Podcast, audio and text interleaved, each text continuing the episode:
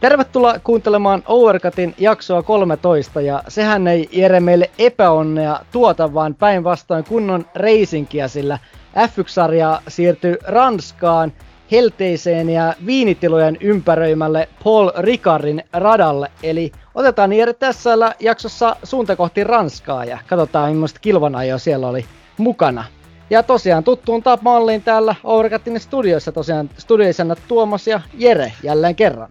Joo, näin on. Me todistetaan kuulijoille, että me uhmataan huonoa onnea. Kun tässä itse kilpailussa Mersotalla oli paljon todistettavaa edellisen kilpailun pettymysten takia. Joo, nyt katsottiin, että onko tosiaan uinuva jättiläinen herännyt, että onko se Mersu vihdoin päästä tästä jujun päästä kiinni. Ja tässä jaksossa me käydään läpi Ranskan GP, jossa Titanit kohtas jälleen toisensa ja MM-sarja kuumeni kuin kesän helteet. Ja Overcut analysoi Ranskan kisan onnistujat, pettymykset ja totta kai sitten myös tärkeimmät puheenaiheet. Ja lisäksi me saadaan päätökseen kolmiosainen Surkeimmat tallit teemasarja, ja tällä kertaa sarjan vikassa osassa on vuodessa 2010 luku.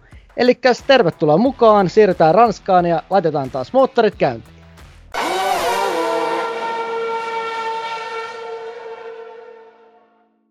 Eli F1-sarjassa päästiin ajelemaan Ranskan Paul Ricardin radalla, jossa viime vuosina on tarkasteltu paljon näitä ratareunojen ylittämisiä tai ratarajojen ylittämisiä ja hylätty tämän vuoksi ohituksia ja kierroksia, niin täksi kaudeksi tulikin tämmöiset aika selkeät reunakorotukset ratarojen ulkopuolella ainakin tiettyihin paikkoihin rataa, jotka vähän vähensi mun mielestä oikomisia pariin viime vuoteen verrattuna, vai mitä sä olit tiedä tästä mieltä? No tämä oli juurikin näin, että tänä vuonna ei ollut enää niin paljon tällaisia tulkintatilanteita, missä kuljettaja esimerkiksi ylitti vähän tuota rata-aluetta ja jonka jälkeen sitten olisi tullut noita rangaistuksia, vaan nämä oli ihan niin hyvä lisä tuohon rataan. Ja lisäksi niitä oli vielä höystetty tällaisilla paalulla, mikä niin täytyy kiertää siellä niin kuin rata ulkopuolella, jos ajoit ennen, ennen radalle takaisin liittymistä. Niin tämä niin aika niin selkeä tilanne. Kuljettaja ei tee tällaisia rata-alueen ylityksiä, jos siitä tulee tällainen aikaa hidastava rangaistus. Niin olihan tuo tietyllä tapaa katsojallekin ihan miellyttävää, että jatkuvasti hylätä niitä kierroksia tai kuljettajat sen saa sanktioita rannan ulkopuolelta ohittamisesta, niin tota, ihan ehkä hyvään suuntaan mennyt toi uudistus, mikä nyt Ranskassa otti käyttöön. Kyllä. Mutta siirrytään tuohon aikaajoihin, niin aikaajoiden alussa taas saatiin radalle parit punaiset liput ja ensin Juki Tsunodalta, jolta lähti auto lapasesti ja spinni ja perä edellä ratavalleihin, niin tota, ei varmaan taas Helmut Marko kauhean mielellään katsonut tätä Tsunodan tohelointia näissä aikaajoissa. En kyllä usko, ja siihen on talli jo vähän reagoinutkin, että mm, Tsunoda ollaan pyydetty muuttamaan nyt tuonne lähelle Italia, Italian tota Alfa Taurin tehdasta, että siellä hänellä on siellä tällainen kuntokuuri ja tällainen niin kuin harjoitusohjelma, missä nyt lähdetään rukkaamaan Sudonasta sellaista oikeata F1-kuljettajaa, että opetella tallin tavoille tota, teknistä käsitystä tuosta autosta ja myös tällainen kuntokoulu. Ja tämä on aika tällainen kokonaisvaltainen setti on tällaiset lääkkeet, mitä Alfa Tauri on nyt tuolle kuljettajalle keksinyt. Niin, pääsee sitä ainakin italialaista talleja lähelle sinne ihan koti, kotimantereille, mistä Alfa Tauri on, mutta katsotaan, miten tuota Tsunodan otteet se paranee tässä kauden mittaan, onko tällä vaikutusta. Mutta sitten ajeltiin tuon Tsunodan osuman jälkeen muutama minuutti ja Mick Schumacherilta lähti auto hanskasta aikajojen ekan osion lopussa ja se oli ihan tämmöinen esimerkki spinnaus ja osuma ratareunojen kanssa. Ripustukset sitten hajalle ja haasille laskua perään, niin toiset punaiset liput, ja tämä oli tavallaan tosi ikävää, koska Kimiltä ja Strollilta jäi kierros kesken tämän takia, sitten jäi molemmat kuskit tuloslistan häntäpäähän, ja Kimi oli sitten 17 häviten Jovinatsille ja Stroll vasta 19, niin tällä kertaa tämä huono aika ja tulos ei mennyt täysin Kimi piikkiin. Ei aivan. Et tässä on nyt ollut tässä alkukaudessa tosi paljon tällaisia keltaisia tai punaisia lippuja, jotka on, on sitten rokottanut osaa tuosta kuljettajasta, erityisesti tuossa Q3. Ja jotenkin tässä niin kuin asialla tuppa ole vähän samoja kavereita, jotka noita lippuja aiheuttaa. Jos ei ole joku haas kaksikosta, niin se on sitten Juki Tsunoda tai sitten joku tällainen muu, muutolainen yleinen. Ja tavallaan tosiaan tosi sääli, sääli Kimin kannalta, mm. mutta totta kai nämä Kimillä on nämä aikajat ollut vähän tämmöinen murheenkryyni, mutta tätä, tätä totta kai ei myöskään auttanut asiaa. Mutta joka tapauksessa Max Verstappen ajoi paalulle lopulta varsin selvällä erolla, toisena Hamilton ja kolmas Bottas. Eli Bottas ihan hyvässä vauhdissa tässä kisassa, neljäntenä Perez, Sainz Ferrarilla viides ja myös Gasly hienosti kotikyläisen edessä kuudes. Poimintani myös Alonso Alppinilla yhdeksäs, joka löi Okonin Alppinen kotikisassa ja Mäkit oli top 10 McLaren, kuten kuuluiskin. Ja Russell 14 ja nostetaan myös sille tämä Mick Schumacher peräti 15, mutta Mikko oli tämän oman kolarinsa ansiosta lähinnä näin yllättävän korkealla.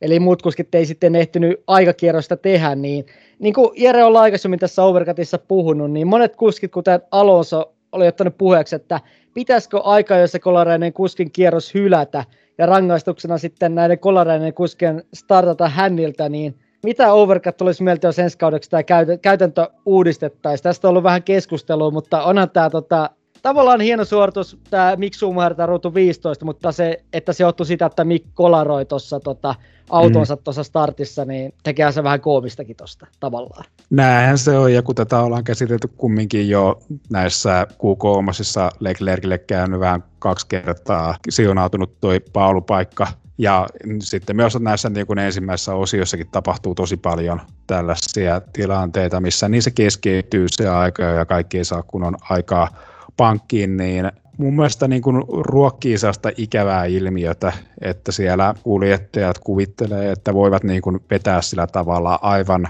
110 prosentilla, missä se täydellisen onnistumisen ja täydellisen katastrofin niin raja on erittäin tällainen häilyvä. Näkisin kyllä mieluusti, että siinä olisi jonkinlaista sanktiota, että tähän kun tuo suorastaan jollakin kuljettaja etu, esimerkiksi nyt just miksi Suumari, hän sai pitää tuon 15 lähtöruutupaikan ja saattoi jopa niin kun, jos auto on ihan romuna, niin mistä sitten, miten voi FIA sitten tulkita, että mikä, kun auto rakennetaan lähestulkoon alusta asti sitten uudestaan, niin siinähän voi sitten olla ihan uudet setupit, mitkä on jossa, jotka niin ruokkii enemmän tai palvelee enemmän sitä kisatarkoitusta.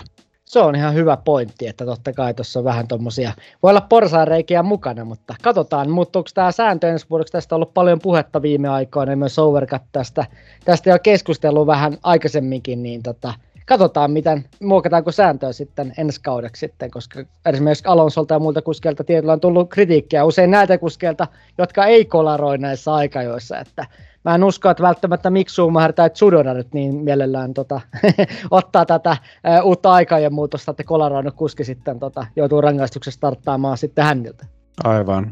Sen verran tullut noin ratavallit tutuiksi, mutta joo, mennään tuohon kisan tarkasteluun. Ja Verstappen hän lähti paalulta varsin mallikkaasti ensimmäisenä, mutta ekassa mutkassa sitten tuuli vähän yllätti ja auto lähti Verstappenta lapasesta, eli joutui käytymään radan ulkopuolella ja palaamaan radalle, jolloin Hamilton sitten pääsi ohi kärkeen. Niin nämä muuttuvat tuuliset olosuhteet oli selkeästi ilmeisesti aika haastavia kuskeilla, että Verstappenkin jälkikäteen sanoi, että ei odottanut, että tämä ensimmäinen mutka olisi näin tuulen tuossa kisan alussa. Joo, eikös toi rata sijaitse aika lailla Ranskan eteläosassa, että siellä varmaan varmaan vähän tällainen kuin merituuli puskee ja sitten kun tuo rata on tuota, korkeusvaihtelultaan niin tasainen, niin ei siinä ole mitään, joka blokkaisi, blokkaisi sitä tuulta, vaan se saattaa tosiaankin olla aika sellaista puuskittaista ja yllättää kuljettajat.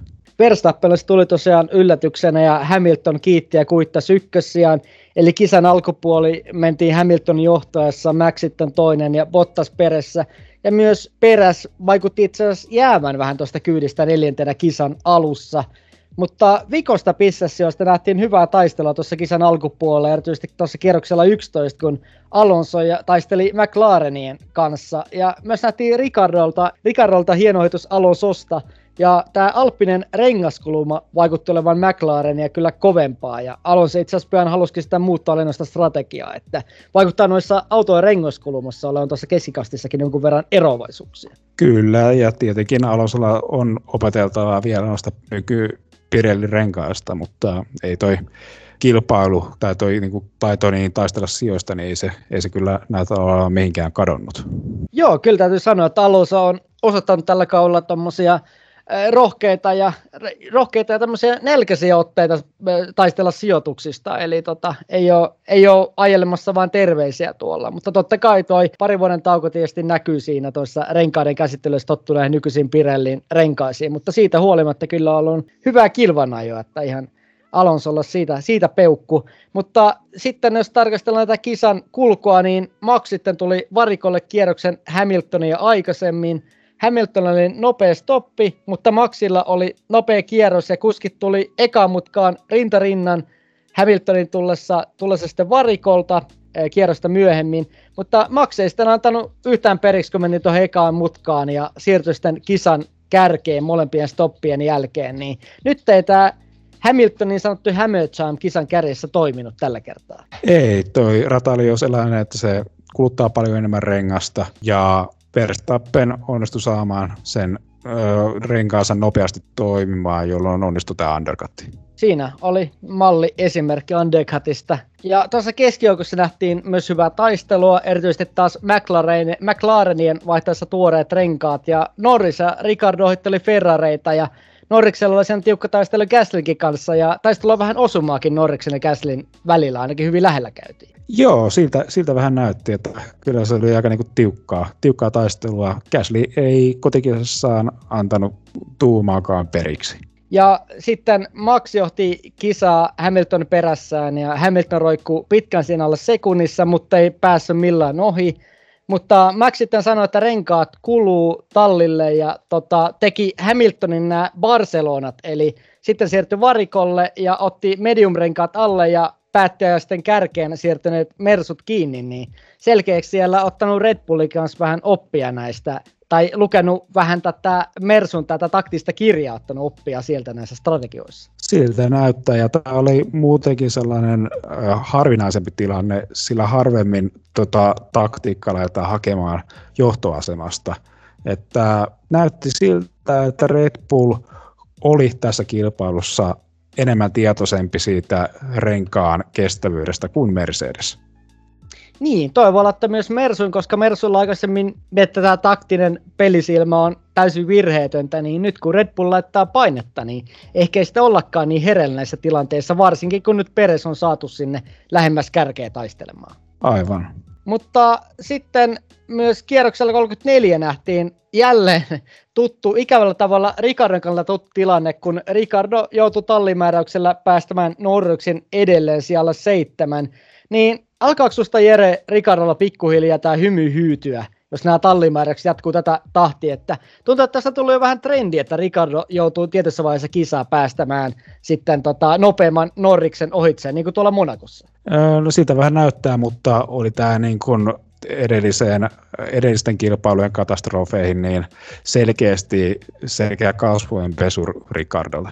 Joo, kyllähän toi oli selkeästi pirteempää ajamista, mitä tässä on tota, totuttu Joo. ja mihin tota McLarenille myös vaaditaankin, että ajaa tuolla kuitenkin pistessä. Kyllä, mutta kyllähän tämä niin kun, tota, Ricardon sellaista tähtistatusta hälventää ja kumminkin ö, on siellä selkeästi isommalla rahalla hankittu hankinta, niin se pistää vähän kysymään sitten, että kun tämä tulokset on toistepäin, että luulisi, että se olisi Norris, joka sitä sijoitusta luovuttaisi. Niin, niin. Mäkin tai ainakin mä ajattelen ennen kauden alkua, että se olisi enemmän niin päin, että totta kai Renaultilla kesti hetki päästä vauhtiin silloin, kun Ricardo jo Hulkenbergin kanssa, mutta se ero ei ollut kuitenkaan näin iso. Ja sitten se, että Ricardon osakkeet oli vähän niin kuin nousussa tuossa viikan rellukauden aikana, erityisesti kauden loppupuolella, kun tuli podiumeja. Mutta nyt vaikuttaa, että aika nopeasti ne osakkeet voi myös laskea tuolla formulamaailmassa. Kyllä, tällä se näyttää vähän tervajuonnilta, mutta toivottavasti Ricardo saa vielä niin kuin tällä kaudella tuon paketin kasaan, ettei tarvitse ensi kauteen odottaa. Joo, toivotaan, että Ricardo saa juonen päästä kiinni. Mutta äh, Alonsolla toimii juonet myös varsin hyvin, eli varikkustrategian myötä sitten pystyy ohittamaan uusen renkalla Sainzin nousemaan siellä kahdeksan. Ja myös Aston Martinilla tämä varikkostrategia onnistuu, ja Vettel Stroll pystyy ailemaan kisan puolivälinästi hyviä kierroksia vielä samalla renkaalla ja oli yhtäkkiä sijoilla 9-10 sitten stoppien jälkeen. Aivan.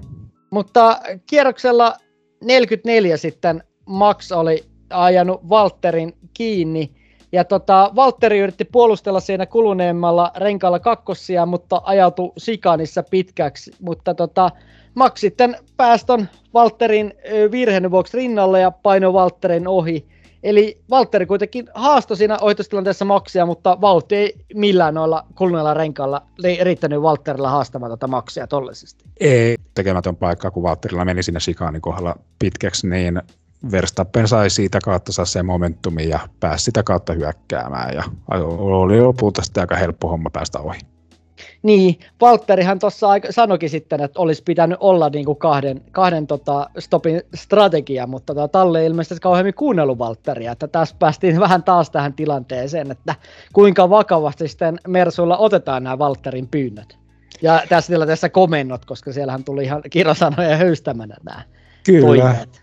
kyllä, että Verstappen oli tätä samaa niin ilmoittanut ja Talli kuunteli tämän tämän pyynnön ja lähti sitä toteuttaa sitä taktiikkaa. Että mä toistan vielä kerran, että Red Bull oli tietoisempi tuosta renkaan, renkaan siitä kunnosta ja siitä, että minkälaisia kierroksia sillä pystytään tekemään. Vaikka niin näen, että Mersulla ehkä niin toi renkaiden hallinta tuossa kilpailussa oli ehkä pikkasen parempaa, mutta se niin kuin tietous, Mersu yllätettiin tuossa kilpailussa käytännössä niin kaksi kertaa. Ensimmäinen oli tämä Verstappenin undercutin tehokkuus ja toinen oli sitten justiin tämä kahden stopin niin paremmuus tuohon yhteen stoppiin verrattuna.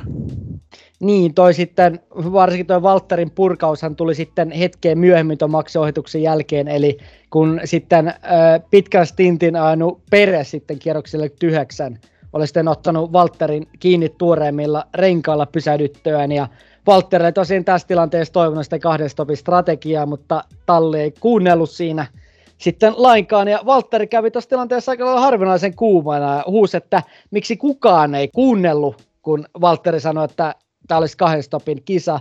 Ja tämä Peresin kanssa tilanne oli aika samanlainen kuin Maxella tuosta Sikanissa ulos tultaessa.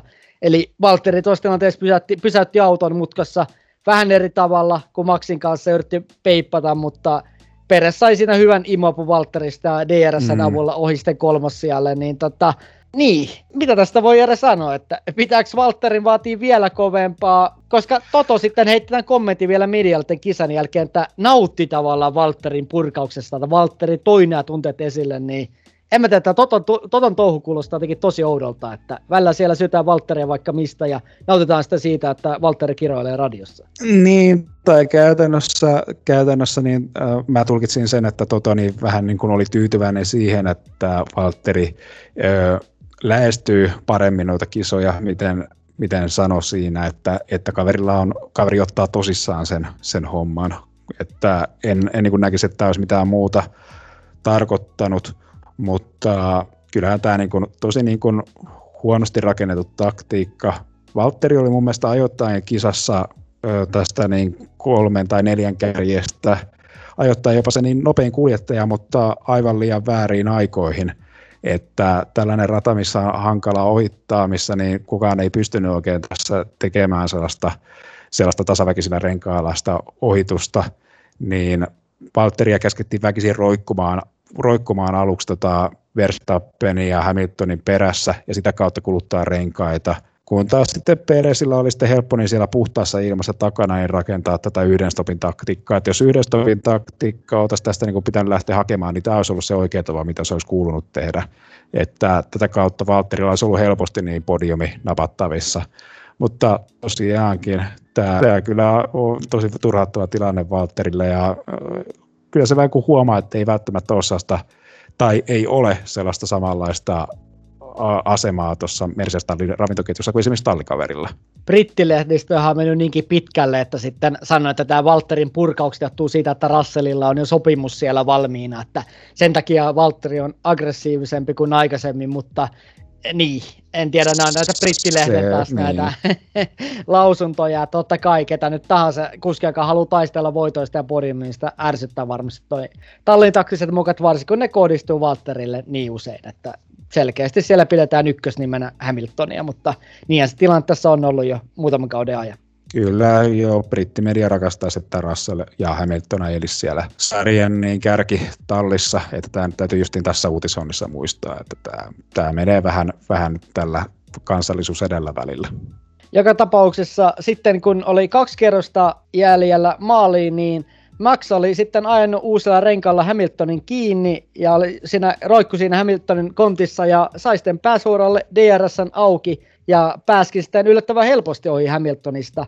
Eli Hamilton siinä liikutti autoa vain pikkasen vasemmalle ja ei itse asiassa puolustautunut kovin tosissaan, että oli jopa vähän pehmeä. Eli ajoks Hamilton nyt varmaan päälle ja totes vaan, ettei vauhti riitä kakkosiaan. Olisiko sitä Hamiltonin pitänyt puolustaa kovempaa, kun taistellaan tästä mestaruudesta? Mitä sä Jere näet? No kyllä se näytti vähän pehmeältä, mutta tosiaankin siinä oli vielä kierroksia ja kisaa ja se selkeä se vauhtiero siinä renkaiden välillä. Mutta silti ehkä vähän niin kuin sellainen pehmeä tilanne ottaa huomioon sen, että Hamilton on tuossa takamatkalla M-taistossa. Et siinä mielessä olisi ehkä ottanut sellaista enemmän tällaista puolustavaa otetta tähän, ettei toi ero tuossa M-taistossa kasva vielä entisestään. Niin, kyllä mun mielestäkin siinä oli tietynlaista vähän tämmöistä lannistuneisuutta, että miettii, miten kaveri seitsemänkertainen mestari olisi ajatellut ehkä vielä vähän seitsemänkertaisen mestarin arvolle soveltuvaksi vähän enemmän haastaa tilanteessa, mutta toisaalta ymmärrän myös tämän Hamiltonin laskelmoivuuden, koska sitten ajatteli ehkä siinä, että, että sitten kausi on vielä pitkä ja vielä on kaksi kolmasosaa ajamatta ja mm. tota, ei sitten halua riskillä sitten hajottaa autoa sitten kokonaan. Että tietää varmaan, Hamiltonkin varmaan huomannut, että Verstappen tulee sitä vaikka kyynärpäät edellä, kuten Imolassa sitten sai huomata.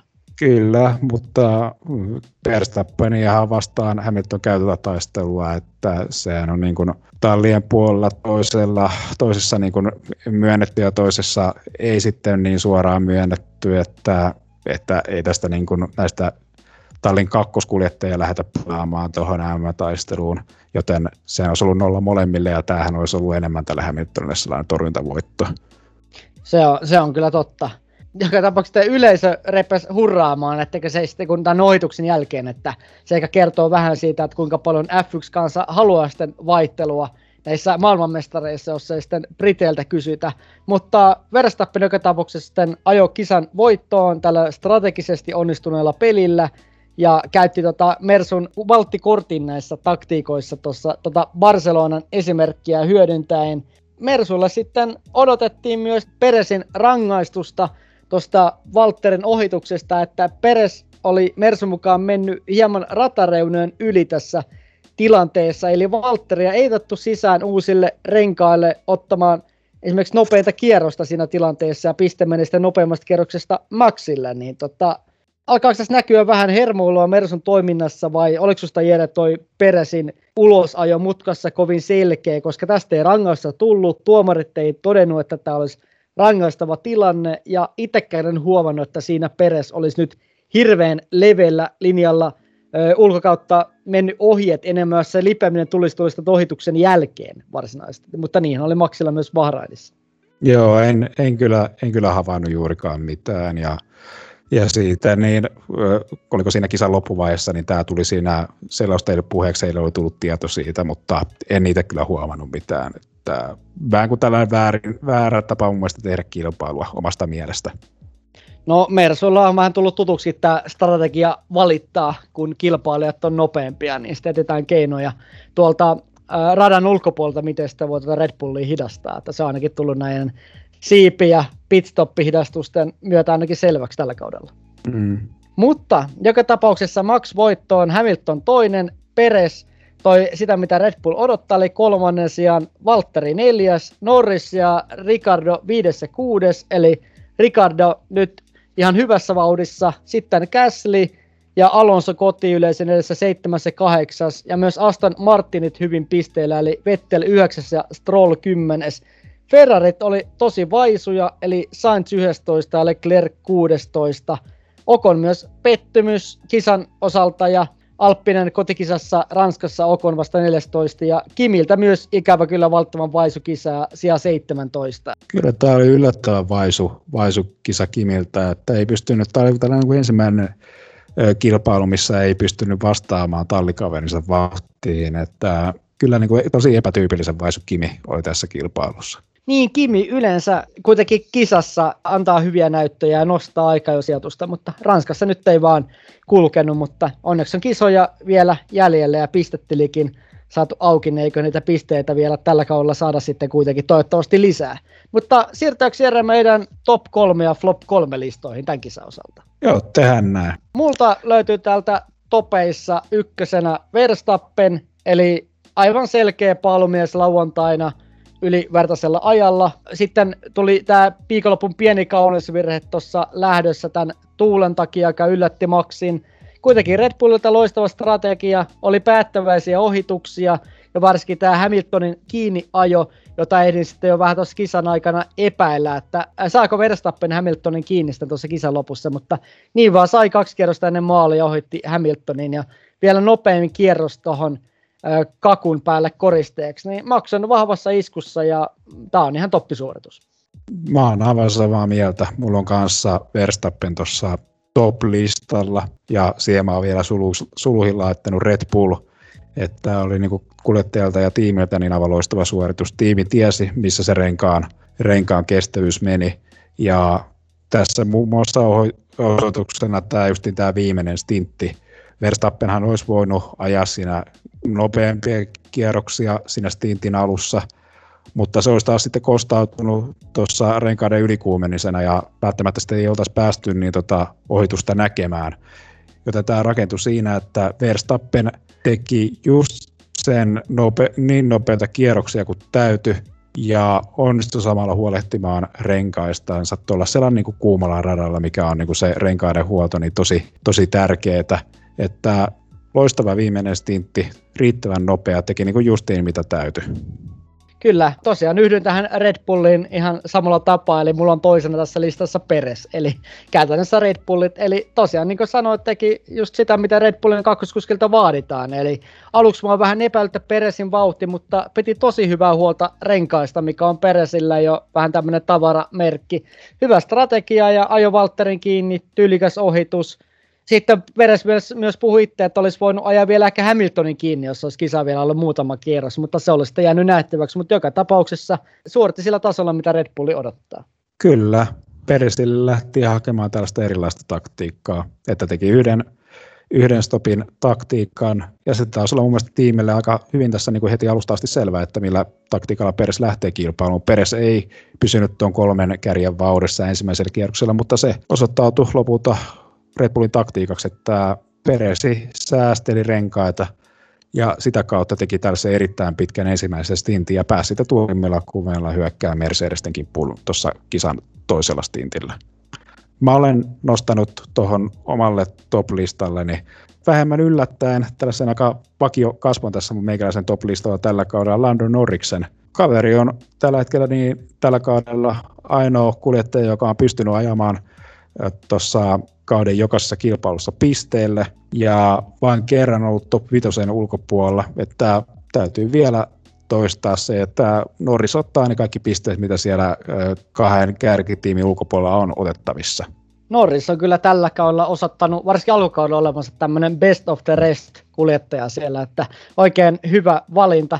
Mä otin nyt vähän tähän vaihteluun, otin tämmöisen nuoren tulokaskuskin tähän listalle kuin Fernando Alonso, eli Alppinen kotikisassa oli vahva suoritus, löi tallikaveri Okonin aikaa jossa ja kisassa myös Alonso oli kahdeksas ja osoitti varsin hieno ohituksiakin esimerkiksi Sainzista ohi, niin tota, musta tämä oli Alonsolta vahva suoritus, kuitenkin koti, Alppinen kotikisassa löi Okonin, jolta odotettiin kyllä enemmän, varsinkin kun nyt tämän, tota, Alppinen, Okon on saanut Alppinelle tämmöisen vahvan luottamuksen tällä sopimuksella, joka sitten ulottuu 2024 kauteen asti, niin tota, kyllä musta nyt Okon jäi aika pahasti Alonson jalkoihin ja Alonso toi kuitenkin nyt ne hyvät pistet tallille ja oli selkeästi tallikaverissa edellä tuona viikonloppuna. Joo, tämä oli vähän yllättävää. Toki nyt on myönnettävä, että tämä Paul Ricardin rata ei ehkä ole ollut tuolle Okonille se vahvin rata, mutta ei tuolla Alonsollakaan, niin tuossa no viimeksi 2018 ajettiin, että no voisi sanoa, että kuljettaja tähti meikäpä niin kuin samalta viivalta. Kyllä tämä niin oli tosi hyvä näyte niin Alonsoltakin, mutta jotenkin kyllä vähän huono toi suoritus tuolta Okonilta. Niin, ehkä uh, Alonso alkaa pikkuhiljaa päästä tuosta jujun päästä kiinni, kun kausi etenee. Niin. Toivotaan, toivotaan näin. Niin. Toivotaan niin, vähän sellaista vanhan liiton reisinkiä ja Alonso justiin miten tuossa tuli aikaisemmin käsiteltyä, niin pysyy poissa noista vaikeuksista, että vaikka vauhti ei aina niin riittäisi, mutta vähän sillä tavalla kimimäisesti pysyy poissa vaikeuksista ja kokemus puhuu noissa suorituksissa. Mä olen tuohon omalle kolmannelle topsialle vähän yllättäen ehkä nostanut Daniel Ricardon. Nimenomaan haluan alleviivata tätä vaikeaa alkukautta, niin tämä oli jotenkin tällainen ensimmäinen kilpailu tällä kaudella, kun Ricardo on pystynyt niin kuin pysymään, pysymään tuon tallikaverissa vauhdissa, että yhdessä vaiheessa kisaa jopa jo tallikaverissa edellä, mutta joo, tässä kisan loppuvaiheessa sitten tapahtui tämä, tämä, tämä sijojen vaihdos. Mutta kyllä mä niin kuin, kyllä tämä niin kuin toivon, että tämä niin enteelisi, enteelisi sitä, että Ricardo alkaisi päästä niin tuohon auton sisälle.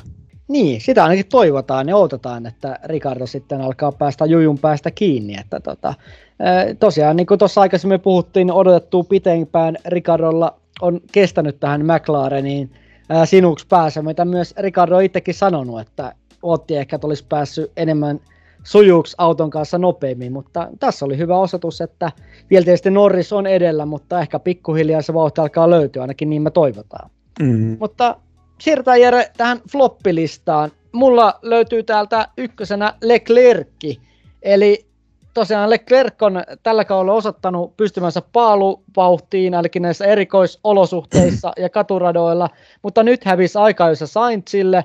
Kisassa rengaskuluma yllätti molemmat Ferrarit, ja muutenkin tämä nopeuden puutos oli aikamoinen yllätys, ja kisassa vastasi 16, Ferrarilla tosi heikko tulos ja yksi Leclerkin vaisummista kisoista. Leclerc tai sittenkin sanoa, että tämä on uransa heikompia kisoja ja selkeä häviäminen Sainzille, joka ei muutenkaan sitten kovin korkealla tuolla listalla ollut, mutta joka tapauksessa Leclerc oli se heikompi Ferrareista ja Ferrarit oli muutenkin heikko koko viikonloppu. Kyllä oli ja tästä syystä mä olen nostanut omalle flop-listalle vähän ehkä sääntöjä oikoen Ferrari-tiimin kokonaisuudessaan, että lähtiin tosi hyvistä sijoista omasta mielestä, sijoilta 5 ja 7 ja pudottiin sitä sijoille 11 ja 16.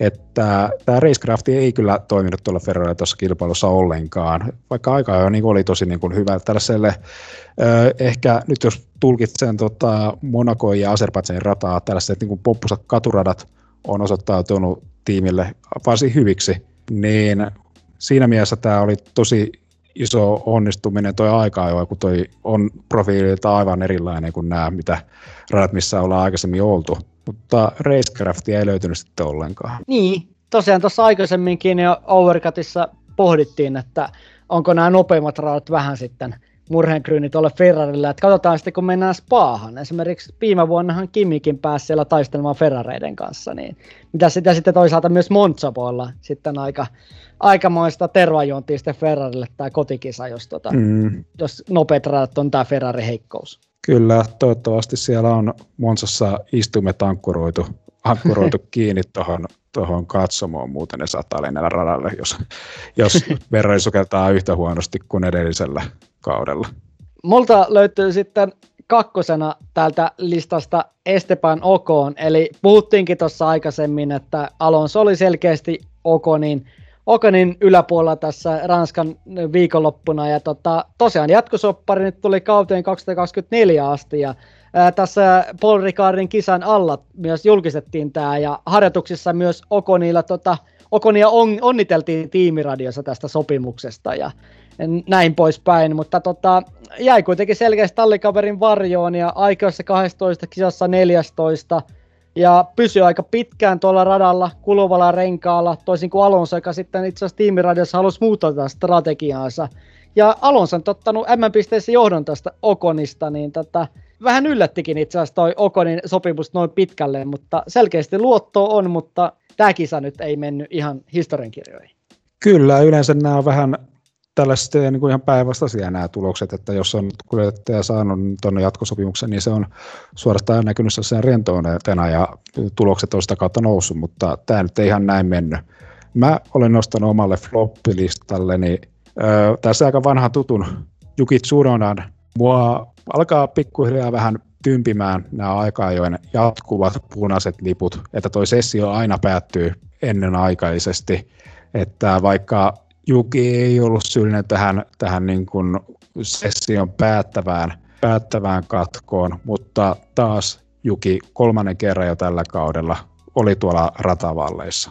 Joo, se alkaa vähän olla jo sääntö pikkuhiljaa näissä aikeissa ikävä kyllä. Eli Tsunodalla oli vahva tulosarja, mutta toi vireherkkyys ja tämä oppimisprosessi näkyy edelleen. Eli aikoissa Kolari kisassa 13, Käsillä oli kuitenkin seitsemäs, niin kyllähän me nyt ja varsinkin tohtori Helmut Marko odottaa sitten tuossa tota, eh, kauden tokalla puoliskolla vahvempia tuloksia tästä tultavaa, että ylipäätään siellä on iso Red Bullin Junior Akatemia ja siellä on esimerkiksi juuri Vipsiä ja kumppaneita ottamassa paikkaansa, mutta onhan tässä vielä kautta jäljellä ja Tsunodalla vielä näytön paikkoja tulossa. Lahjakas kaverilla kuitenkin, kuitenkin on ja Tsunoda nyt löytyy mullakin tästä floppilistassa tällä kertaa, mutta kyllä mä luotan, että Tsunoda vielä kauden loppua kohti parantaa, kun Tsunodan otteet Formula 2 on seurannut. Kyllä, toi potentiaalia ja Azerbaidsani oli jo lupaus paremmasta, mutta taas sitten vähän tästä takapäkkiä, että vielä ei ole tuota tilotuskirvestä kirvestä niin terotettu Frans Tostin puolesta, tai Frans Tostin on ollut vähän tällaisena pyövelänä joutunut Helmut Markon niin toimissa niin käskyhaltijana, mutta kyllä se siellä niin uhkaavasti alkaa varmaan kohta puheessa olemaan, jos, ei, jos noita niin kuin, kolareita niin sattuu useampikin. Ketäs sulla löytyy Jere floppilistan viimeiseltä sieltä? Mä olen laittanut Mersu-tiimin sinne ihan kokonaisuudessaan, että tämä oli kyllä ehkä, ehkä niin kuin jo tämän niin kuin huonon trendin jo niin kuin se, siinä niin kuin ottaen sekin huomioon varmaan niin kuin har, ma, hampaattomin, hampaattomin Mercedes, mitä niin on tässä, tässä niin kuin viime kausina joutunut todistamaan, että kaikki tässä taktiset osa-alueet, niin Mersu hävisi niissä, tuli yllätetyksi undercutissa, ja siinäkin vaiheessa, kun molemmat kuljettajat antoi palautetta ja toinen antoi vielä voimakkaammin sitä palautetta, talli ei perääntynyt ollenkaan näissä, näissä taktisissa, taktisissa päätöksissänsä. Että jo siinä vaiheessa, kun se undercutti yllätti Tallin, niin Tallin olisi ehkä täytynyt alkaa vähän kuin pohtia uudestaan näitä tällaisia ennakkoon määriteltyjä näitä taktiikoitansa. Ja ehkä nyt vähän joustaa siinä myös toisen tallin kuljettajan niin puolelta. Että tässähän olisi ollut voinut Mersulla olla potentiaalia niin jopa voittoon tuolla samalla taktiikalla, mitä Verstappen toteutti. Niin, se nyt on muutenkin tämmöinen aika mielenkiintoinen nyt tämän tilasto, tilastokummainen tullut, että kun miettii tuota 2013 kautta Red Bull tosi vahva otti mestaruuden, niin ensimmäistä kertaa sitten 2013 kauden Red Bullilla kolme perättäistä voittoa, eli tosiaan Monaco, Azerbaidžan nyt Ranska, niin tota, kyllä nyt tämä tietynlainen kriisipalaverin paikka, tämä varmaan aika monta pidekin, pidettykin tuolla Mercedeksellä. Kyllä. Jes, katsotaan vielä loppuun, miltä toi MM-tilanne näyttää Ranskan kisan jälkeen. Eli Max tosiaan kärjessä, 12 pistettä Hamiltonin edellä, peräspisteissä kolmas, sitten Norris, Bottas viidentenä, perässä Leclerc, Sainz, Gasly, Ricardo ja Vettel täydentää kymmenen kärjen. Ja talleissa Red Bull on saanut myös mukavan johtoaseman, eli 37 pistettä Mersua edellä, kolmantena sitten McLaren, neljäs Ferrari – ja muuten järjestys on muuttamaton, mutta toi Russell itse asiassa jo vahvan sijaan 12 ja sen myötä Williams sitten nousi taas Haasin edelle pojoissa, vaikka nolla tauluissa, mutta niinhän se vähän kuuluisikin olla, että Williams löytyy Haasin edeltä tällä kaudella. Joo, se on nyt vääryys oikaistu ja oikaistu ja niin tämä sellainen minimitavoite, mikä Williams tällä on, että nyt sitten on ehkä mahdollisuutta niin päästä jopa haastamaan Alfa Romeota sitten nyt nyt jos Haasi pysyy tuolla takana.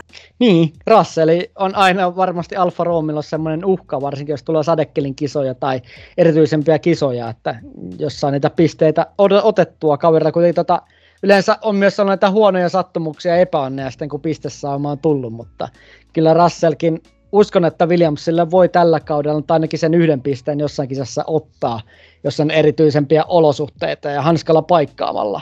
Mutta Jere, MM-sarjaan siirtyy seuraavaksi tuonne Red Bull-ringille, eli Itävaltaan, ja Red Bullahan nyt on vahva johto, siirrytään Red Bullin kotikentälle, niin mitä se Jere luulet, että jatkuuko Red Bullin voima, Red Bull härän voima näissä tuplakisoissa, vai tuoks kotikisa ylimääräistä painetta? Nyt tämä on kaksi kisaa Itävallassa, niin tota, pystyykö Red Bull jatkamaan tätä eh, mestaruutta kohti olevaa tietä?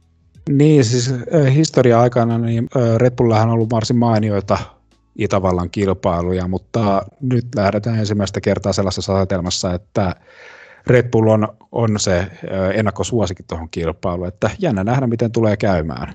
Me tarkastellaan sitten Overcutissa sitten tulevassa jaksossa nämä molemmat kilpailut siellä tuplakisa jaksossa, eli Itävallan parhaat palat on sitten luvassa. Mutta nyt on Ranska taputeltu tältä erää, niin siirrytäänkö Jere surkeimpien tallojen pariin tässä meidän kolmannessa osassa, eli sarjan päätösosassa ja 2010-luvun surkeimpien tallien pariin? Mennään tutkailemaan, mitä siellä lähihistoriassa on tapahtunut. Tehdään näin.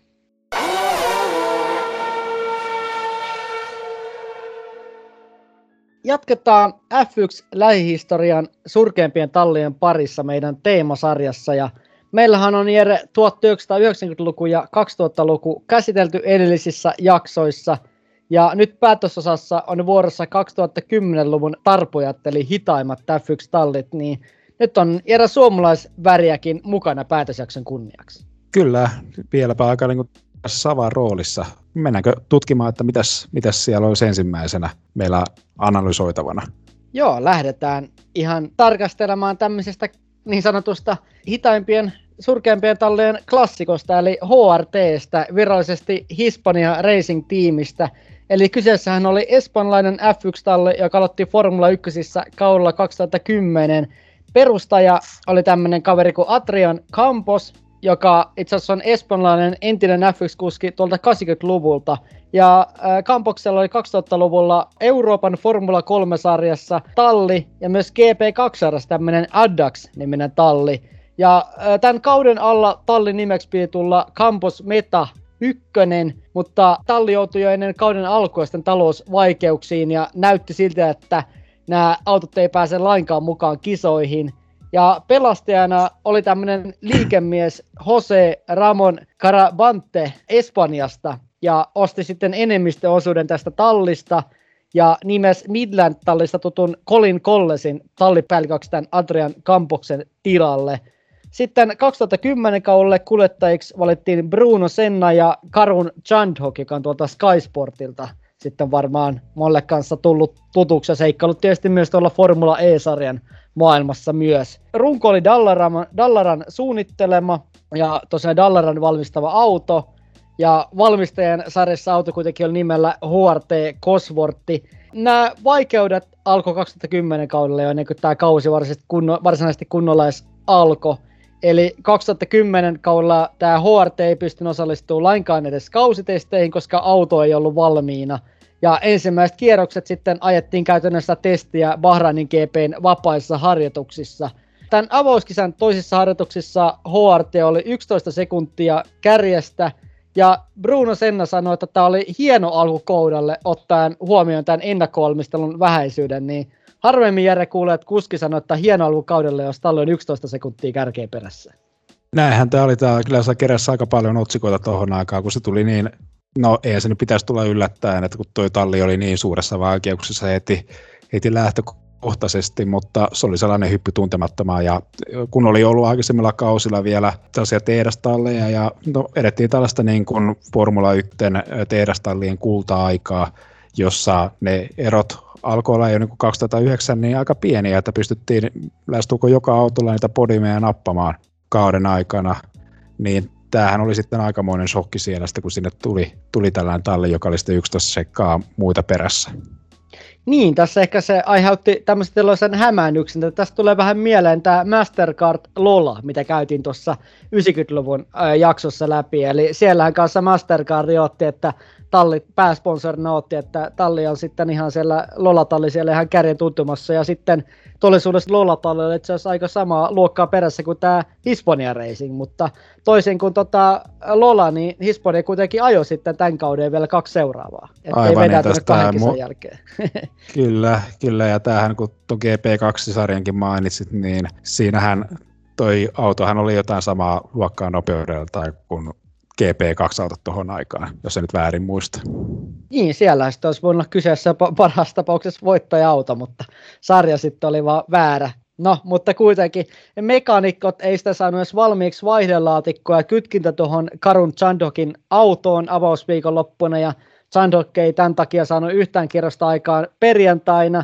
Ekassa aikajossa sitten ruudut 23 ja 24, eli 24 kuskiahan ajo 2010 kaudella, koska oli tullut nämä kolme uutta tallia. Ja Sandhock sai sitten aikaa, jossa vasta ensimmäiset kunnon kierrokset tauluun ja hävisi 1,7 sekuntia tallikaveri Sennalle ja Sennakin oli sitten vaatimattomat 8 sekuntia vetteliä hitaampi aikaa joissa, niin jos miettii nykypäivänä, niin kyllähän Jere nämä luvut, luvut kuulostaa aika käsittämättömiltä, jos miettii, että nykypäivänä Masepin olisi 8 sekuntia sieltä Hamiltonista tai Verstappenista. Kyllä, ja tämähän oli osiltaan tuohon aikaan, no suurin tekijä justi Hispania, jonka johdosta tähän aikaan jo alettiin laatimaan tätä, oliko tämä 110 prosentin sääntö, että jos tämä ylitetään, niin ei ole tuohon kilpailuun menemistä. Että tuli pitkästä aikaa tällainen karsitaraja raja tuohon kilpailuun. Niin, eli käytännössä otettiin takaisin tuo 107 prosentin sääntö sitten, joka Joo. oli hetken aikaa poissa.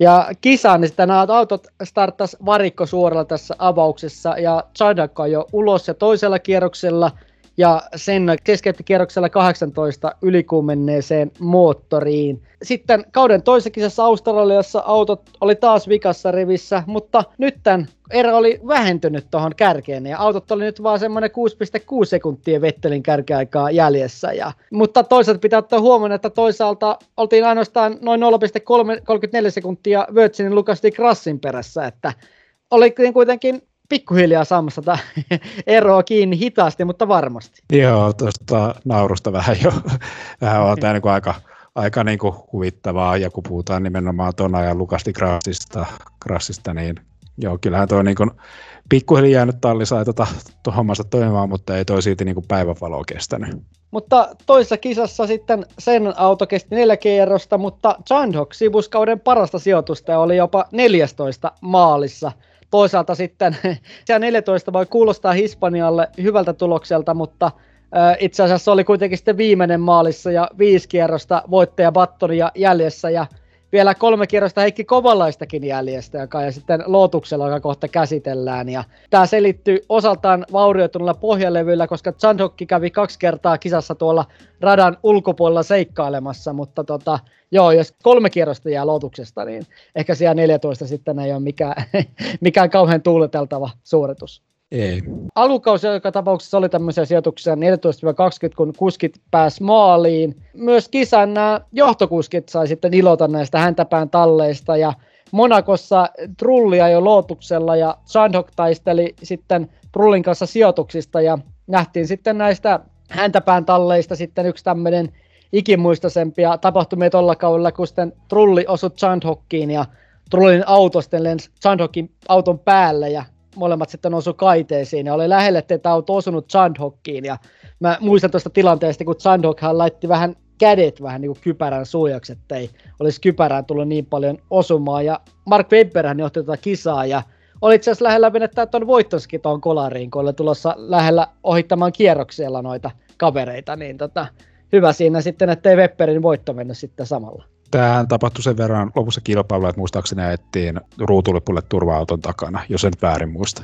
Joo, ja saattoi olla tässä tilanteessa, itse asiassa oli tämä e, tilanne, kun sitten Schumacher ohitti Alonson sitten turva-auton takana ja sai sitä rangaistuksen, mutta se on sitten toinen tarina, mutta tällä oli sitten isompiakin seurauksia lopputuloksen kannalta tällä osumalla. Mm, kyllä, joo, mutta kädet ei tosiaankaan varmaan kauheasti olisi ollut yhtä hyvä, hyvä suoja kuin toi, toi Halo nykyään noissa autoissa. Että siinä mielessä ollaan menty eteenpäin ja tämä oli muistaakseni Haloa niin tutkittaessa, niin tämä oli yksi tällainen keissi, mikä, mikä oli tässä esimerkkiskenaariona, mitä noissa kilpailussa voi käydä.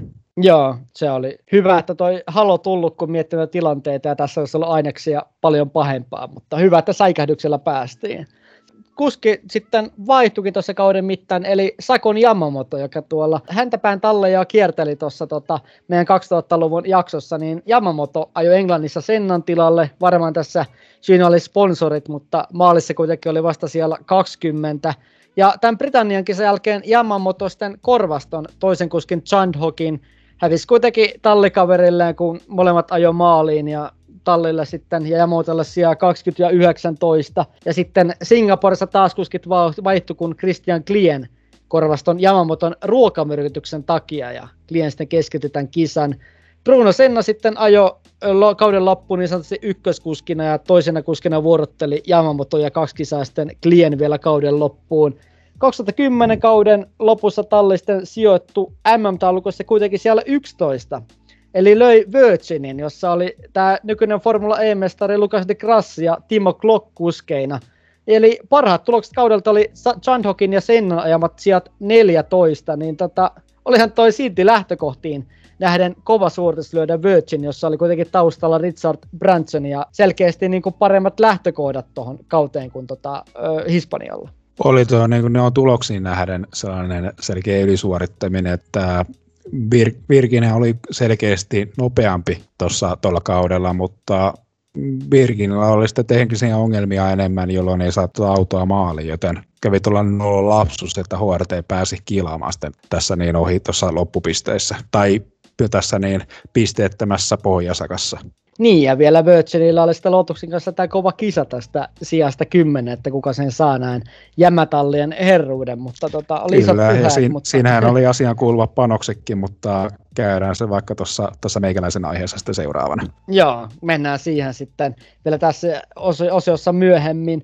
2010-luvun lopussa oli sitten uutisia, että Hispanialla olisi ollut sopimus Toyotan auton käytössä kaudella 2011, koska Toyotahan vetäytyi 2009 kauden lopussa. Mutta tämä suunnitelma epäonnistui, koska Hispania oli sitten kyvytön hoitamaan maksuja ajoissa ton auton käyttöönotoksi. 2011 kaudella kuskeina oli tämmöinen comeback-kuski Keijan, joka myös oli meidän 2000-luvun surkeimmissa talleissa esillä ja teki niin kuin comebackin kuuden vuoden tauon jälkeen, eli 2005 kaudella ajo Jordanilla ja 2011 kaudella sitten päätti sitten tulla takaisin Hispanialle näyttämään taitojaan. Kyllä, ja tässä kyllä voin sanoa, että verrattuna tuohon aikaisempaan visiittiin F1-sarjassa, niin taidot eivät ollut kyllä ruostuneet yhtään mihinkään, että se oli aivan niin vaan kyllä se, se, niin kuin se ajo, ajotaito, kuin mitä se oli aikaisemmin ollut. ja sitten toisena... Sanotaan ihan vakavalla naamalla. Joo. Melkein, melkein on. Melkein toisena kuskina sitten oli myös Force Indialta tiputettu Vitantonio Liutsi, joka sitten sai uralle jatkoaikaa tuolla peräpäässä. Ja avauskisassa molemmat kuskit jää 107 prosenttia nopeimmasta ajasta ja karsiutui kisasta pois, mutta nyt ei annettu armoa kuten 2000-luvun Minarille ja kuskit ei sitten päässyt lainkaan tuohon kisaan mukaan, että armoa ei tällä kertaa tunnettu. Ei, mutta ihan syystäkin siinä Australia viikonloppuun tultaessa tiimi ei ollut saanut autonsa kuntoon ja kaikki tällainen niin, ö, ratakalustokin sille niin tuolle muulle tiimillekin, niin sekin oli vielä, vielä niin kuin ihan, ihan niin kuin alkutekijöissään, että se oli käytännössä ö, tällainen niin kenraaliharjoitus toi talle tuohon kauden alkuun. Mutta kauden tokassa kisassa Malesiassa molemmat kuskit pääsivät kuitenkin sitä mukaan sentään kisaan, mutta keskeytti sitten kummatkin teknisiin vikoihin. Ja tämä alkukausista on tämmöisiä asiaa 16-23, kun kuskit pääs maaliin asti. Mutta Kanadan GP oli sitten kauden kohokohta, eli Liutsia jo siellä jopa 13 ja Kartikejan siellä 14 tai Kartikeen ajo siellä 14 maaliin, mutta sitten maalin tultuaan sai rangaistuksen mutkien oikomisesta ja putosi siellä 17, mutta ulot suhteisiin ja tähän aloitu, kauden aloitukseen nähden, niin Liutsen siellä 13 on varsin mallikas HRT nähden, että auto kuitenkin sitä silloin tällöin kesti maalin ja pystyi sitten hyödyttämään tuommoiset, niin kuin miettit Kanadan GP 211 oli tämä neljän tunnin sadekisa, niin mm. poikkeuksellisissa olosuhteissa tämmöiset tulokset on mahdollisia. Kyllä. Mutta sitten kesäkuussa saatiin itse Honey Badger, eli mesimäyrä tänne F1-sarjaan Daniel Ricardo, eli kesäkuussa julkistettiin Daniel Ricardo HRT, eli Hispanian kuskiksi, että kaikkia varmaan muistakaan, että Ricardon ura ei alkanut Tororossolla, vaan se alkoi itse asiassa Hispanialla. Eli korvas äh, Karti Keijanin Englannin kisasta alkaen, ja Ricardo oli keskimääräisesti loppukauden kisoissa Liutsin edellä – mutta tietysti nämä tulokset maalin tultaessa oli sijoja 18-22. Kuitenkin Kartikeijan sitten pääsi ajamaan vielä kotikisassaan Intiassa vielä kerran ja pystyi antamaan näitä ajotaidoista näitä näytteitä, mitä sä Jere tuossa puhuitkin, että ei ole minnekään ruostunut, ja löi ajamalla tuloksissa Ricardon. Että en tiedä tosiaan, oliko Ricardolla sitten jonkinlaista, jonkinlaista epäonnea tuossa kisassa, mutta maalissa oli Ricardon edellä kuitenkin, että tota, siinä oli semmoinen eh, näyttö sitten intialaisen ajotaidoista. Mm. Talli varmasti kyllä otti, otti kyllä Riamul Kiljuen ton vastaan tuon Red Bullin tuoman avun, avun että sai tuota sponsorirahaa ja on niin tosi iso investointi tuohon aikaan Red Bullilta käytännössä, niin kuljet, viiden kuljettajan ajamisen rahoitti.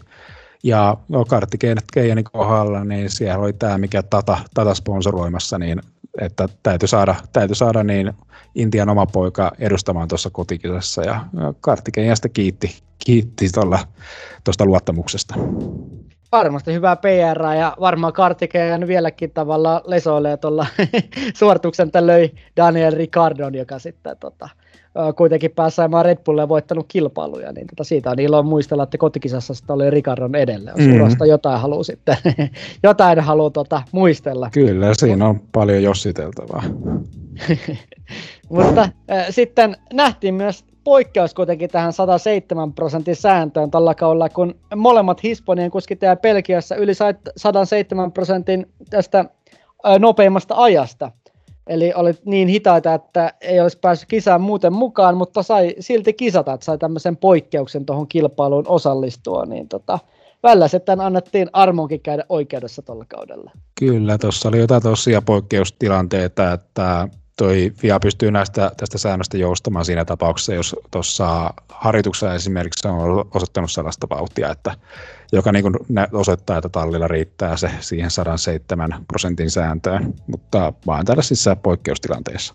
Sitten Italiassa tämän Hispanietalin osalta koettiin ehkä muistettavin kisa, tai mikä itsellä on ehkä jäänyt parhaiten tuolta kaudelta mieleen. Eli oli tämä tilanne, kun Liutsi menetti autonsa hallinnan osoittuaan Heikki Kovalaisen tuossa startissa. Eli siinä sitten käytiin tiukkaa kilpailua ja autot tuossa toisiinsa ja Liutsi sitten liukuu nurmikolle kovasta vauhdista ja leikkasi tämän ensimmäisen mutkan läpi ja keilaten sitten Petrovin ja Roosbergin siinä mukana ja kaikki kolme keskeytti. Et se oli aika kova osuma, että Leutsihan tuli sieltä tosi voimakkaalla vauhdilla tosi yllätykseksi, että ihan Niko tai Petrov tuossa tilanteessa voinut miten, kun sieltä tulee sitten eh, maailman nopein italialainen sitten täyseen kylkeen.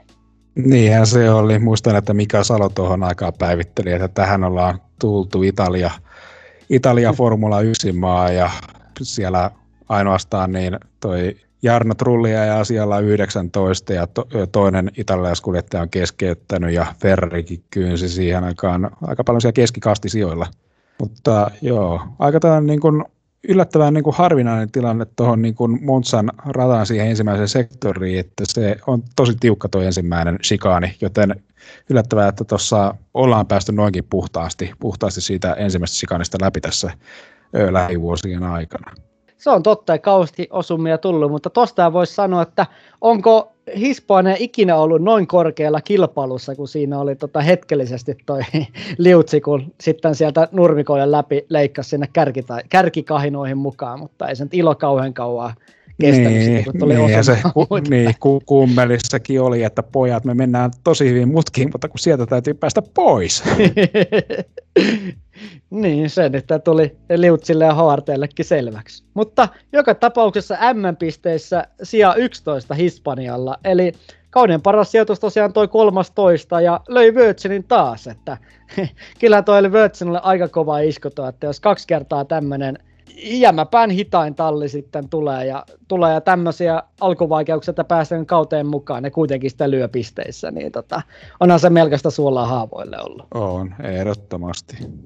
Mutta kaudelle 2012 kuskeeksi tuli kahden vuoden sopimuksella kokenut kunkari Petro de la Rosa. Oli muistaakseni 41-vuotias, kun tänne tallin sitten tuli ajamaan, niin teki taas tämmöisen comebackin Formula 1 ja Kartikeijan jatko tallissa. Tallipäällikkönä oli kaudella 2012 entinen espanjalainen kilpaaja ja Luis Perez Sala-niminen kaveri, eli tota, saatiin tallipäällikköön myös muutosta sen 2012 kaudeksi. Ja autot oli tarkoitus saada toisiin kausitesteihin tuolla Espanjassa, mutta nämä Hispanjat ei pääse testeihin mukaan laikaan epäonnistuneiden törmäystestien vuoksi. Ja sitten avauskisassa kuskit karsiutui taas kisasta, jäi 107 prosentin säännön ulkopuolelle nopeimmasta ajasta. Ja tallilla oli jopa vaikeuksia saada autot valmiiksi tähän tarkastukseen tai katsaustukseen viikonloppuun, niin tota, alkaa tulla vähän, vähän kuulostaa rikkinäiseltä radiolta tämä Hisponian tarina, kun uudet kaudet alkoi. Kyllä se vähän oli, ja tuolla kisaviikonloppuna talli pystyi jo siinä aika aikaisessa vaiheessa myöntämään, että autoa ei tulla saamaan radalle. Tokassa kisassahan sitten nämä Hisponiat pääsi kuitenkin ajamaan. Ensimmäisessä ei, mutta tokassa kisassa saatiin autot kuitenkin kilpailuun ja sieltä tuli tulokset sieltä 21 vielä Roosalle ja Kartikejenille siellä 22 tuolla Malesian kilpailussa. Että siellä kuitenkin saatiin sitten ylitöiden avulla sitten autot tokan kisan mukaan. Aivan, aivan. Sai ajat tehtyä niin aikaa, jossa että pääsi kilpailuun. Joo, sentään nähtiin sitten Hispania siellä radalla muiden iloksi. Ja tämä alkukausi oli tämmöistä tarpomista. Sijoin 19-22, kun päästiin maaliin. Ja De La Rosa oli pääsääntöisesti Kartikinin edellä kisoissa alukaudella, vaikka teki veteraanaton comebackin. Ja Monakosta sitten kauden paras sija 15 tuli itse asiassa kuitenkin Kartikejanille, että kauden paras suoritus tuli sitten Kartikejanille Monakossa, niin tota, olihan tämä aika monen rattimies tämä Kartikejan haastavissakin olosuhteissa. Aivan, mutta eikö Kartikeen ole tullut pieni yhteenotto tuolla kaudella 2012 Sebastian Vettelin kanssa, missä sai tämän Cucumber kurkku, kurkkulempinimen? Niin, tässä oli tämmöinen tilanne tuolla Malesiassa itse asiassa, kun tota, tuli tämä kolari sitten tuon Kartikejanin ja Vettelin, Vettelin kanssa. Vetteli siinä sitten näytteli myös tuota käsimerkkiä ja kansainvälisesti tunnettua keskisormea. Kartikejan sai 20 sekunnin rangaistuksen tässä Malesian GPssä tämän, tähän olotus, ohitustilanteen takia, josta sitten Vettellä sitten tuli rengasrikko, että varmasti hyviä kavereita keskenään. Ainakin sai tota itsensä tunnetuksi. Kyllä.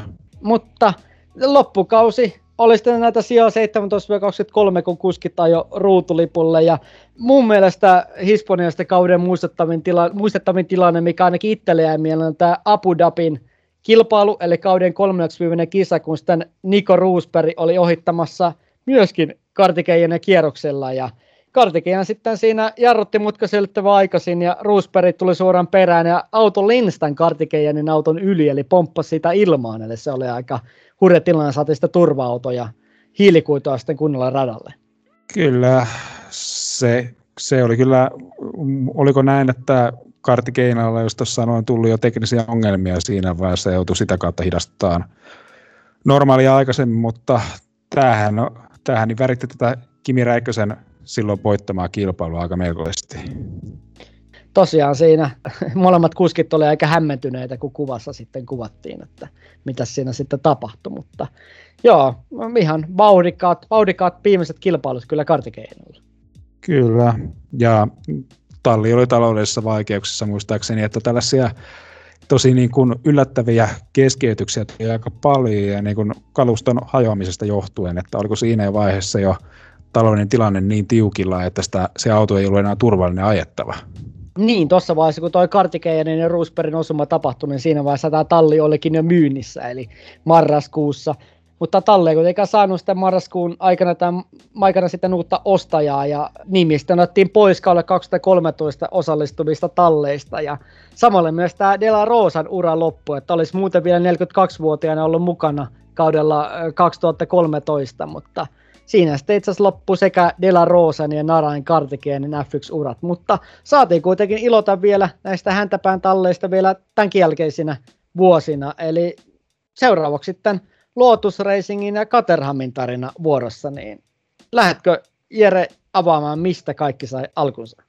Joo, eli tässä niin kuin Hispanian tavoin tuolla 2009 oltiin tehty suuria muutoksia F1-sarjan autoihin ja tota, aerodynamiikkaa ja muutenkin sitä auton sitä niin kuin rakennetta oltiin muutettu merkittävästi, joka ehkä vähän niin kuin loisa sen harhakuvitelman, näille uusille talleille, että, että se kehityssuunta olisi mennyt alaspäin noissa autoissa, jolloin se osallistuminen sarjaan olisi jotenkin edullisempaa, mutta näin ei suukaan ollut. Ja tämä portti näille talleille niin avautui aika pitkälti sarjaan ton, ton muutaman tehdastallin esimerkiksi BMW Sauperi muuntautui käytännössä pelkäksi Sauperiksi, mutta sitten sieltä lähti niin esimerkiksi Toyota, Toyota pois sarjasta, joka sitten avasi sitten portin, portin sitten näille muutamalle tallille lisää päästä tonne, tonne sarjaan mukaan. Niin yksi näistä tällainen työn nimellä toiva malaysialainen projekti oli One Malaysia Formula One Team, mistä lähettiin, lähettiin niin Malesian valtion, automerkki Protonin, Sepangin ratayhtiön ja, ja tällaiseen liikemiehen kuin Toni Fernandesin yrityksen Air Asia lentoyhtiön johdolla niin rakentaa tästä Formula 1-tiimiä. Tätä niin vielä sitten väritti, väritti tätä projektia, saatiin tällainen, tällainen aika, aika mainio julkisuustemppu tähän, tähän mukaan. Eli Protonilla ilmeisesti oli oikeudet tuohon Lotus-tallinimeen, mikä havisee tästä historiaa F1-sarjassa. Entinen tällainen suuruusa innovaattori-sarjassa, jonka alkuperäisen niin kokoonpanon tai tämän tiimin tie oli tullut päätökseen tuossa muistaakseni 94, joten nämä niin kuin, ne ei ole sama asia ollenkaan nämä, nämä lootukset. Näitä lootuksia sikisi tuohon aikaan, aikaan muutamakin. Mutta joo, tosiaankin tiimi oli saanut tuon Lotus-nimen käyttöön. Siinä oli muistaakseni Colin Chapmaninkin, niin toi, toi perilliset oli antanut tähän, tähän luvan tämän nimen käyttöön. Joten tämä lähdettiin ensimmäiseen kauteen nimellä Lotus Racing. Tuohon tiimiin pestattiin väkeä aika paljon tuosta lopettaneesta Toyotan F1-tiimistä, ja tekniseksi johtajaksi nimettiin tällainen kaveri kuin Mike Cascone. Kaveri oli ollut tuossa Benettonilla töissä ja muun muassa 98 aloittanut ja joskus siinä 2000-luvun alkupuolella Jordanilla vaikuttanut kaveri, että 99 vuoden tällainen osakilpailu voittaja-auto toimi kaverin tällaisena käytikorttina aika pitkään tämän kaverin uralla, että ei mistään niin ihan turhasta kaverista ollut kyse. Ja 2000-luvun alulla oli myös muun muassa niin CVssä niin merkintöjä muun muassa niin Benettonista ja, ja sitten myös Toyotan F1-tiimistä. Niin ja eikö tuolla kuitenkin myös tuolla ole budjettiahan kuitenkin kohdalla tuolla ö, Lotuksella, kun miettii sinänsä näitä muita, esimerkiksi niin kuin Hispaniaa, niin tota, ö, siellähän oli niin kuin kauden budjetti oli tuommoiset 55 miljoonaa puntaa ja englannista käsin toimittiin, mutta tavoitteena oli vielä rakentaa Malesian sitä Sepangin radan yhteyteen tämmöiset omat, omat tehtaat ja tilat, niin tota, olihan noin talouden tausta ainakin lähtökohdilta ihan kunnossa. Oli, oli joo, oli, oli, spons, oli sponsoreita ja tämä niin oli, oli niin kuin tällainen aika, aika niin kuin mielenkiintoinen näistä, niin kuin nä, näytti olevan näistä juuri perustetuista talleista tällainen kaikista vakavasti otettavin, että siinä kumminkin talli kerää sponsoreita, siinä tuli muun muassa G Money Pankki, pankki mukaan ja oliko myös Intel siinä, siinä niin muun muassa tallin, tallin yhtenä näkyvänä sponsorina mukana. Ja tämä, nämä, en tiedä oliko Toni Fernandesin tämä liikemiehen puhetaidot vai mikä sitten myyntitaidot, mutta tallin saatiin houkuteltua kaksi niin aikaisesta kokenutta osakilpailuvoittajaa, Suomen Heikki Kovalainen ja Italiassa, italialainen ä, Toyotalla viime kaudella, edellisellä kaudella ajanut Jarno Trulli. Että lähdettiin aika niin kuin tällaisella suhteellisen vakavasti otettavalla tallikaksikolla. Niin, Tii... ja tuohon, tuohon vielä ihan nopeasti se, että Talleilla oli myös tämmöinen jopa nuorten kuskien kehitysohjelma suunniteltu ja johtajana sitten tämä Malesian Alex Young oli ja myöskin aika kunnianhimoiset tavoitteet. Esimerkiksi MTVllä mä muistan, kun Ferrandes oli haastattelussa ja siinä oli vieressä Heikki Kovallainen ja sanoi, että kolmen vuoden tavoitteista, että ekalla kaudella vakiinnutaan paikka F1-sarjassa, tokalla sitten saadaan pisteitä ja kolmantena tämä kaveri on sitten podiumilla ja taputteli siinä Heikin olkapäätä. Niin tota, mm. kyllä siinä oli aika niin kuin, tavoitteet ainakin kohdallaan tallilla, että mitä sitten ikinä kyllä, ikävä kyllä saatu sitten saavutettua, mutta Ollaankin ei valitettavasti. Joo, ei valitettavasti, vaikka alku näytti ihan lupaavalta. Että mennään vaikka tuonne Bahrainin ensimmäiseen kilpailuun, niin talli oli tuosta kärjestä saa se viisi sekuntia perässä. Että tämä kauden niin tällainen runko, millä lähettiin, niin sekin oli tuolla toi Dallaran valmistama, valmistama runko, mutta sitten sieltä tuli esimerkiksi jo tuossa niin seuraavassa kilpailussa Malesiassa Kovalla Heikki päästössä niin aika yllättäen sateisella aika, jossa, Q2 on aika, jossa, joka silloin oli aikamoinen menyminen. Ja kilpailusta niin oli, oli jo niin kuin aika sellainen pätevä 12 sija tuomisena, mikä niin kuin tällaiselle tuoreet talle oli kyllä aika, aika niin kuin kova suoritus, että se jo ylitti niin ton tallin omatkin odotukset. Ehdottomasti. Heikillä nähtiin kuitenkin tuolla lootusvuosina niin kuin hyviä suorituksia. Itsekin sanoin, että uransa parasta aiemmista niin kuin 2011 kaudella, johon sitten mennään tässä, mennään tässä myöhemmin, mutta tota, ollut niin kuin piirteitä näyttöjä, ehkä saanut sitten sen kypsyyden tähän ja varmuuden tähän ajamiseen sitten tota, tähän McLaren ja Renault aikaan verrattuna, jotka oli kuitenkin aika semmoisia virheherkkiä. Kyllä, ja tämähän oli ihan ilahduttavaa nähdä, että siinä kun tuossa kauteen lähdettiin, kaikki tällainen promoaminen ja sitten jos autoon tuli tällaisia päivityksiä, uutta runkoa, niin tuppas menemään Jaro Trulli, joka niin kuin ilmeisesti oli tallin kirjossa, niin siihen kauteen lähdettäessä se tallin ykköskuljettaja, mutta Kovalainen niin pystyi niin kuin nostamaan sitä tasoansa ja, ja onnistuu no, tohomaan tuossa tallin ravintoketjussa niin siihen niin kuin ykköskuljettajan asemaan mulla on vielä tuosta 2010 Joo. kaudesta, niin on erityisesti jäänyt mieleen tämän Valesian GP, jossa sitten juhlittiin luotuksen 500 GBtä F1-sarjassa, niin siinä nähtiin tämä tilanne, kun Webber oli käynyt varikolla ja sitten ajo Heikki kiinni ja yritti Heikki nimussa ohitusta semmoisessa yli 300 kilometrin tuntivauhdissa pääsuoralla ja mm. Heikki jarrutti paljon aikaisemmin kuin Webber odotti ja Webber täräytti siinä Heikin perään ja lähti hurjaan ilmalentoon, auto siinä meni ympäri, osui sitten radan mainostauluihin ja voimalla ratavalliin, niin Heikin taka siipihän siinä irtosi ja molemmat keskeytti, mutta Webber ei kovallaista, vaan auton eri jarrutuspoikat sitten yllätti, että myös tekineensä vire arvion, että tuossa yksi konkreettinen tilanne näistä jarrutuspaikkojen eriäväisyydestä sitten eri tason autoilla toi. Kyllä, ja Toni Vernones tietenkin äh, suivana liikemiehenä tietenkin antoi kommentteja, että, että hän uskoi, että, uskoi, että he olisi pystynyt tuon koko kilpailun läpi niin pitämään Webberin takana, jos ei tätä kolaria olisi käynyt. No se, se nyt saattoi olla niin tästä liike, liikemiehen tällaisia omia myyntipuheita.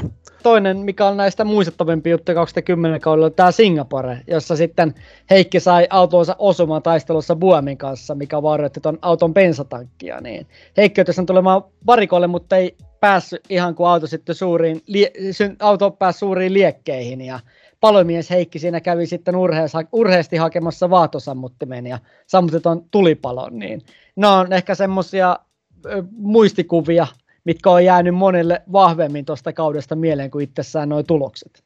Mm, Pepperikas osumat ja palomiesheikit. Kyllä, sitä taisi tais sillä suorituksella irrottaa Maikkarin, Maikkarin tuossa tipa, t- kisat toppissa ja flopeissa toppisia. Ja sija, kolmas, mutta... mikä on kanssa jäänyt tästä kaudesta mieleen, on tämä veto tämän Lootuksen tallipäällikön Toni Fernandesin ja Virginin ja Richard Brandsonin välillä. Aivan, aivan. Tämähän, tähän tässä niin kuin mainittiinkin, oli pääsemässä unohtaa hyvä, että muistutit. Eli tosiaankin ähm, tuossa vielä kolmas tässä tuolla kaudella debytoinut talli oli tämä Virgin Racing. Ja tässä niin kummallakin tuolla tallin johtohaamolla, Virginin Richard Bransonilla ja tällä Lootuksen Toni Fernandesilla, he omisti molemmat oman lentoyhtiön, niin heillä oli tällainen sopimus, että kumpi talleista niin sit voittaa tämän vero, että kumpi talli ö, sijoittuu paremmin tuossa loppu, loppuun niin tuossa MM-taistossa, voittaa tämän veron, ja hävinnyt taho joutuu sitten osallistumaan, osallistumaan tämän toisen, toisen niin lentoyhtiö, ton kaverin niin lentoyhtiön lennolle lentoemäntänä. Mitä siellä Kyllä. sitten kävikään? Kyllä, no Richard Branson hän oli oikein hurmaavan näköinen lentoemäntä sitten siellä, kun tuo Lotus onnistui tämän, tässä niin kilpailussa vetämään pidemmän korren, ja tässä hän oli läpi, läpi kauden tällaista kivaa aliailua sitten molempien välillä, että muun muassa Toni Fernandes kommentoi, että heillä on sitten lentoemäntien suhteen tällainen, tällainen käytäntö, että, että on säädöt seivattu sitten, sitten ennen työvuoroa. Tämä tarina ei kerro sitä, että miten oli, miten oli, oliko se sitten tässä niin täytetty, mutta Sieltä mutta, löytyi kuitenkin internetin ihmeestä maailmasta kuviakin tuosta, niin Branson kuitenkin ihan huumorilla otti tuon tilanteen. Kyllä, kyllä, aivan, aivan kuin loistava, loistava kyllä petto, ja molemmat niin kuin peti tämän, niin kuin, tämän sopimuksen ihan sovitulla tavalla, mistä niin isot pisteet kummallekin. Että katsotaan nyt sitten, että tässä tottaako Syrjillä Apeta Paul niin ton Ricardon niin tämän vedon vedon johdosta sen tatuoinnin, mistä nyt ollaan puhuttu, mutta, mutta tässä niin ainakin hoidettiin tämä, tämä sovitusti nämä hommat.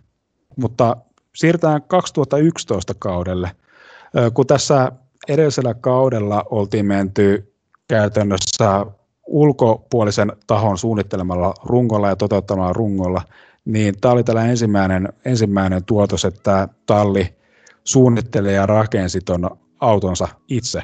Ja se näkyy tuossa pienenä, pienenä tulosten parantumisena tuossa kauden aikana, mutta silti oltiin kyllä auttamattomasti tuosta pistesijoista kaukana, että parannusta näkyy, että Heikki Kovalainen ja Jarno Trulli pysty tuossa kauden mittaan nousemaan aika jossa Q2, mutta kisassa oli sitten, oli sitten aina se karu, karu totuus, että, että pistesijoilla ei ollut kyllä mitään, mitään niin kuin mahdollisuuksia, mutta kyllä tämä niin kuin oli silti nousujohteista tämä tallin suorittaminen yleisesti ja erityisesti Heikki Kovalainen, joka niin onnistui ottaa tosi hienoja startteja tuossa kauden aikana ja noterattiin jopa tuossa kauden lopulla 2011 lehdistö nosti muistaakseni Kovalaiseni tällaiselle top 5 sijalle näistä kuljetteista, mitä niin oli lehdistöllä tapana niin rankata.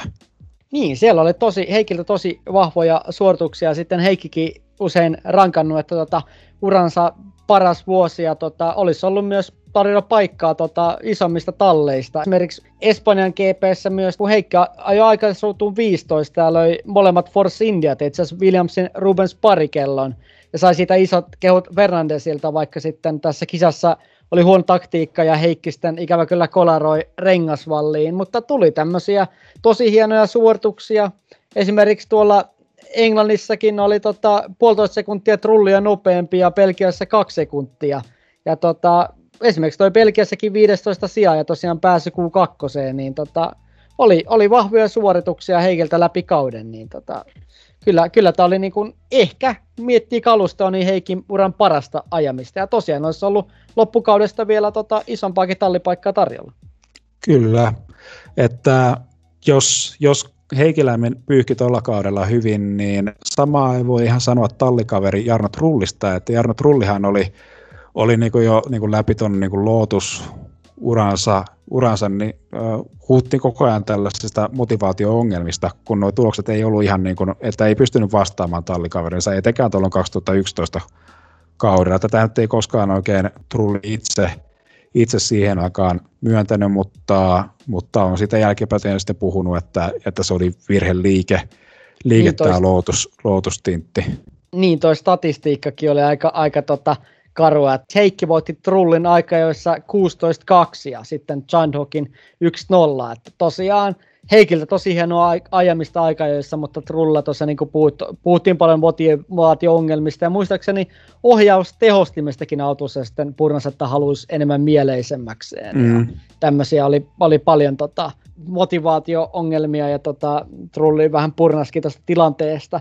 Kisoissa sitä oli musta Trullin kanssa vähän tasaisempaa katsoa, millä siellä Heikki ja Trulli tuli maaliin, mutta erityisesti noin aikaajat oli tuolla kaudella Heikin heiniä ja tota, säväytti kyllä autoon nähden. Kyllä.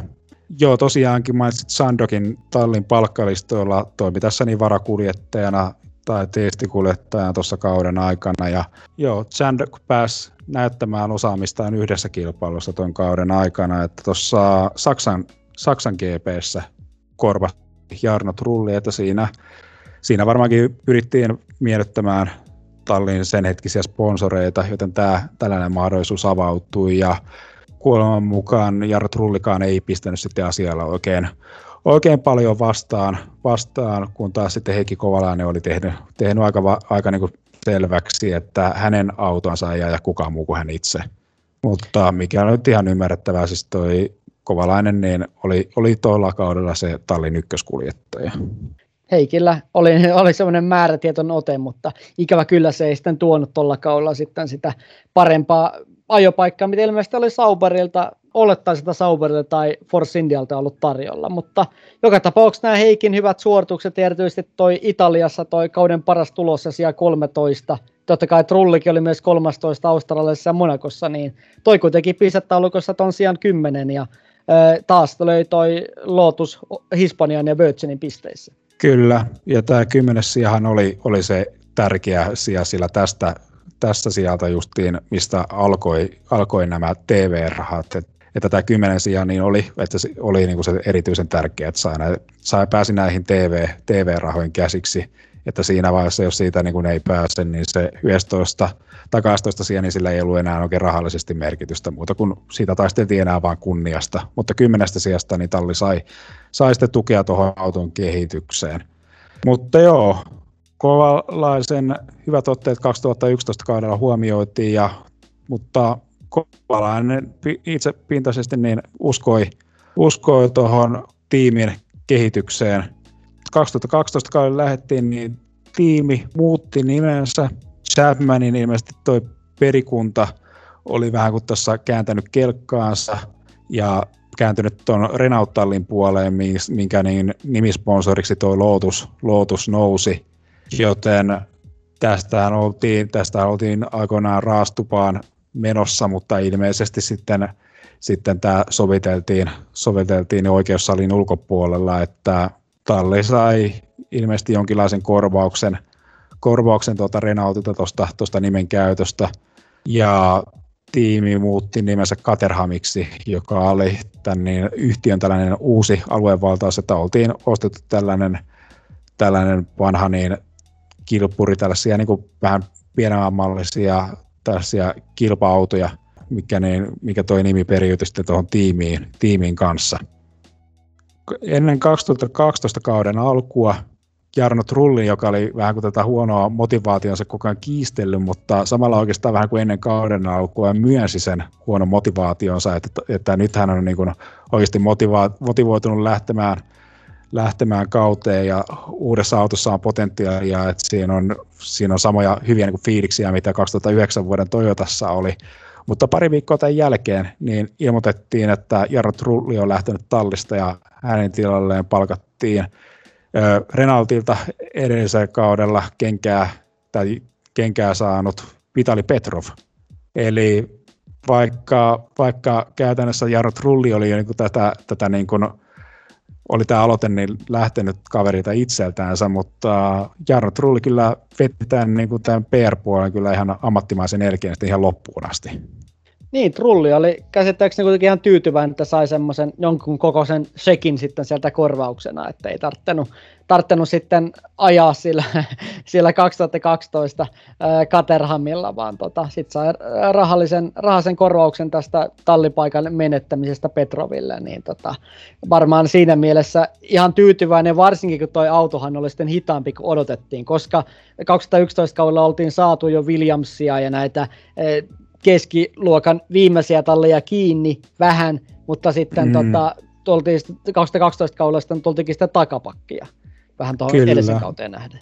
Kyllä, Jarno Trulli sai siitä sitten ö, eläkepäivillensä vähän startup-rahaa rahaa sitten pyörittämään tuota viinitilaa, mikä on ilmeisesti Italiassa ollut varsin menestynyt. Niin, ja sitten Trulli GP tallia yhden, kahden kauden tai puolentoista Aivan. kauden ajan tuolla Formula E-sarjassa. Aivan, pitää paikkaansa. Mutta joo, Trullistahan, niin Trullihan suun nimi jatkuu tuossa moottoriurheilussa vielä hänen poikansa Enso Trulli on ilmeisesti tekemässä tuloa noissa pienemmissä juniorisarjoissa, että mielenkiinnolla odotetaan. Mutta joo, pysytään, pysytään tässä Katerhamissa. Eli se tuolle 2012 kaudelle lähdettiin, lähdettiin Kovalainen Petrov kuski kaksikolla, ja kyllä se pettymys on sitten aika melkoinen, kun toi tiimin auto ei ollut sitten oikein tuosta kehittynyt, että vielä, vielä niin kuin talli niin kuin pystyi napsimaan, napsimaan tai yksittäisiä Q2 siellä aikaisessa, mutta kilpailusijoituksessa niin ei toi ollut toi vauhti kyllä sitten kehittynyt juuri ollenkaan. Että sitten tuossa Tallinn ja tuossa Euroopan kilpailussa toi, toi muutaman onnistuneen päivityksen autoon, mutta silti toi vauhti ei tuosta kehittynyt ja alkoi jo tässä niin turhautumisen merkkiä niin ilmenemään tuossa Petorovissakin, mutta ennen kaikkea myös jo niin, kuin niin superpositiivisessa Heikki Kovalaisessa, joka aika niin kuin selkeästi viesti, että pyrkii, pyrkii nyt hakemaan töitä jostain muusta tallista seuraavalle kaudelle. Niin, se oli ikävä kyllä yhden kauden liian myöhään, että totta kai siellä yksittäisiä haileitte, niin kuin Heikille Monakossa siellä 13, Bahrainissa Heikki pääsi aikojen toiseen osioon ja myös Valensiasta toisessa osiossa ja pudotti muun muassa Toro Rossot silloin aikajoissa, mutta tota, joo, kyllä sitten ikävä kyllä Heikki oli yhden kauden myöhässä tuossa paremman tallipaikan havittelussa. ilmeisesti Toni Fernandesin myyntipuheet oli iskenyt sen verran kovaa tuossa edellisenä vuonna. Kyllä, kyllä ja varsinkin, varsinkin kun talli oli, oli siinä Euroopan kilpailun aikaan ihan jo niin kuin ilmoittanut, ainakin Toni Fernandes oli ilmoittanut, että, että haluaa pitää Heikin tuossa tallissa.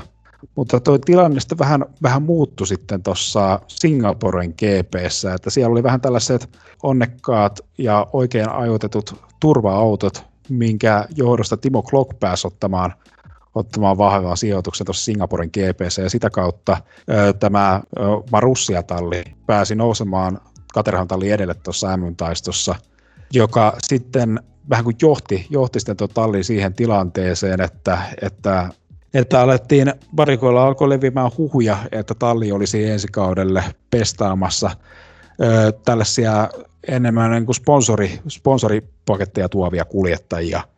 Niin, ja sitten osittain myös tuo, että sehän veny ihan niin kuin viimeisen kisaan asti tämä, just tämä taistelu Marusian mm. ja Katerhamin välillä tästä 7,5 miljoonan palkintosummasta kymmenestä sijasta, niin sehän ratkesi vasta tässä ihan viimeisessä kisassa Brasiliassa, kun sitten Petrov oli se, joka jo siellä 11 ennen tota Charles Pickia tuolla Marusialla, mikä jäi sitten Katerhamin parhaaksi sijoitukseksi, niin tota, niin, että en tiedä sitten, oliko tässä jotain puheita, että koska se oli Petrova käy sen parhaan sijaan, niin sekin oli sitten vaikuttanut tähän Heikki Kovalaisen jatkoon, vai muistanko mä sitten väärin, vai mm. käyttikö, käyttikö Fernandes vaan tätä vähän niin kuin verukkeena sitten? Tavallaan? No saattoi käyttää ja käyttää, mutta eihän kumpikaan näistä kuljettajista jatkanut sitten seuraavalla kaudella. Se on totta. Kaudella, että siinäkään ei ollut ihan niin kuin Petroville niin kiitos ei sit siinä, siinä tilanteessa, mutta samalla myös kun toi tallissa ei huomattu mitään potentiaalia, niin se sai myös toi, toi Petrovin venäläiset yhteistyökumppanit vetäytymään tuosta projektista, joten siinäkin saattoi olla, olla syy, että, että Petrov ei tuossa tiimissä jatkanut. Mutta joo, viimeisessä Brasilian kilpailussa oli tällainen ristiriita, ristiriita eturistiriita tuossa, että puhutaan, että toi Marussia Tallin Charles Pick, joka oli, oli muutama viikko ennen sitä kisaa tehnyt sopimuksen Katerahmatalle tuosta 2013 kaudesta, niin päästi aika helposti, helposti siinä kilpailussa, kilpailussa tuon Petrovin ohitseen, ja sitä kautta justiin Petrov sai sen 11 sijan, ja, ja tiimi sai, sitten, sai sittenkin ne, nämä 7,5 miljoonaa miljoonaa sitten tililleen ja kehitysrahaa sitten seuraavan kauden autoon.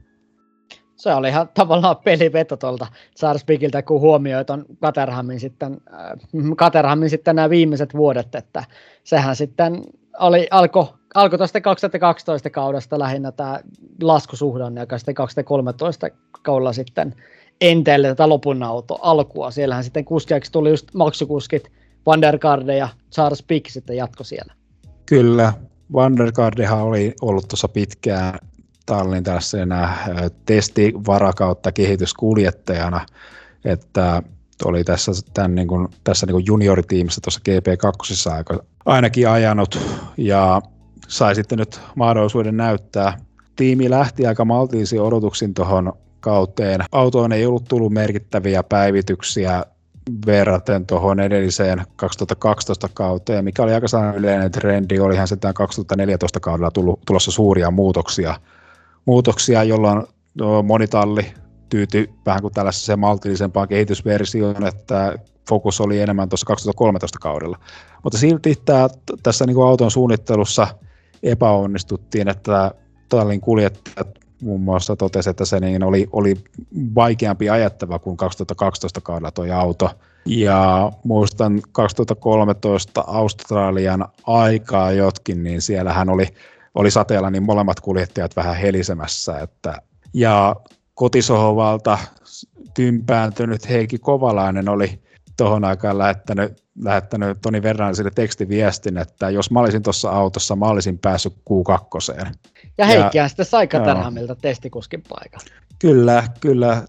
Kovalainen niin teki comebackin ja pääsi sitten testaamaan muutamassa, muutamassa harjoituksessa, harjoituksessa Caterhamin autoa. Mun mielestä niin tuollainen niin kuin kirkkaan tähtihetki tuolta kaudelta oli Spaan aikajot, muistaakseni siinä oli vaihtelevat olosuhteet, jota kautta Kiero van der Kaarde pääsi pääsi yllättämään ja nousemaan, nousemaan tuohon Q2, ja se oli vielä niin kuin sellainen aika reipas top 10 sijoitus, mikä, mikä toi onnistui siinä saavuttamaan, vaikka se niin ei sitten pystynyt sitten parempaan, parempaan sijaan tuossa sitten tuossa Q2. Niin, se oli itse asiassa Van jo peräti ruutu 14 sitten. Mutta tota, joka tapauksessa niin parhaat tulokset tältä kaudelta oli Charles Pickens ja 14 Malesiassa ja Van der Kaarde se 14 Unkarissa. Et ehkä jos jonkun itse highlightin haluan poimia tuosta Katerhamin suorittamisesta, niin he oli tämä heikössä tämä, että tuota suomalaisittain, että kun Heikki testaili muutamissa harjoituksissa, niin nähtiin sitä harvinaisesti kolme suomalaista radalla. Eli tota, oli tämä tota, Bottas, e, Kovalainen ja sitten Kimi ajelemassa. Se oli ehkä semmoista pientä harvinaista herkkua, mutta loppupeleissään sitten toi Katerami sitten hävisi Marussella tuossa 2013 taistelua. Kyllä, kyllä, talli oli, oli niin koko ajan helisemässä tuon Marussian parantuneen suorituskyvyn kanssa, mutta erityisesti erittäin lahjakkaan Jules Biankin, Biankin kanssa, että Bianchi onnistui, onnistui haalimaan tuolta tasaisessa taistossa ne riittävät sijat, jolla, jolla sitten Caterham hävisi, hävisi tuon ensimmäistä kertaa tuon kymmenennen sijan tuossa M-taistossa. Mutta joo, 2014 kaudelle vielä niin kuin viimeisille hetkille kovalainen roikku tuossa roikku neuvotteluissa viime tuosta tallipaikasta, mikä nyt jäi saamatta ja osoittautui loppujen lopuksi kyllä ehkä jonkinlaiseksi lahjaksikin. Olihan toi 2014 kausi aikamoista tarvomista tallille ja 2014 vuoden Caterhaman auto on ehkä niin kuin ruvin tuotos, mitä, mitä olen F1-sarjassa niin nähnyt. Niin, kyllä se varmaan noissa rumimmat autot äänestyksissä varmaan aika, aika korkealla nokkansa kanssa on. Mutta tota, kuitenkin sitten, vaikka tuo auto oli surkeen Caterhamin auto, niin Australian GP sitten osittain sateissa olosuhteissa, niin Kopajassa ja ruutu 14 Caterhamin niin parhaita osoituksia aikajoissa. Ja mm. mä muistan, että ennen kisaa siinä puhuttiin jopa, että olisiko nyt Caterhamin mahdollisuus pisteille, kun Kopajasin starttikinhan sitten näytti tosi hyvältä, mutta tuli sitten vauhdilla ekaan mutkaan ohittaen monia autoja, mutta sitten todellisuudessa nämä jarrut hajosi tuolla Kobayassilla ja siinä sitten osu täyllä vauhilla massaan ja Kimiinkin sitä sijaiskärsiä, kun Kobajassa tuli ekaan mutkaan, että siinä toi ilo vaihtui keskeytykseen ja sitähän Kobayassiakin vähän syyteltiin, mutta Kobajassi muistaakseni sanoi, että mitä siinä voi tehdä siinä tilanteessa, hypätä autosta pois vai mitä pitäisi tehdä tai vähän tämmöisen älyttömän kommentin heitti, mutta tota, eihän siinä kuski tietysti voi mitään, että varmaan turhautti ne syytökset ja varmaan myöskin toi auto, että kuitenkin varmaan Kobayassakin testa toisia 14 oli tuolla autolla niin kuin, tota, mm. ihan lottovoitto. Kyllä, kyllä, kyllä ja Kobayashi, niin joka, joka niin kuin tunnettiin aika, aika, niin, aika hyvänä kuljettajana tuohon aikaan, että 2013 oli joutunut tekemään, tekemään tilaa, tilaa ehkä niin sarjan lähihistoria mun mielestä turhimmalle, suoritustasolta turhimmalle kuskille, eli Esteban Gutierrezille, niin oli jäänyt tallipaikkaa ilman tuossa 2013 kaudella, ja oli, oli sitten 2013 kaudella sitten viettänyt tuolla Ferrarin testikuljettajana, ja siellä oli ilmeisesti Domenici tarjonnut kopea sille jatkoa sille testikuljettajan sopparille, johon olisi sisältynyt myös tällaista GT-sarjassa niin jonkinlaista sopparia, että olisi päässyt, päässyt sitten jotain World Endurance-sarjaa ilmeisesti siinä sitten ohella ajamaan, mutta kopeasti torjui tuon sopparin ja ajoi mieluummin palkatta tuolla Caterham-tiimissä. Ja oliko vielä niin, että siinä oli vielä jonkinlainen rahoituskampanja Kopeasille, jonka turvin kaveri pääsi tuonne tiimiin ajamaan?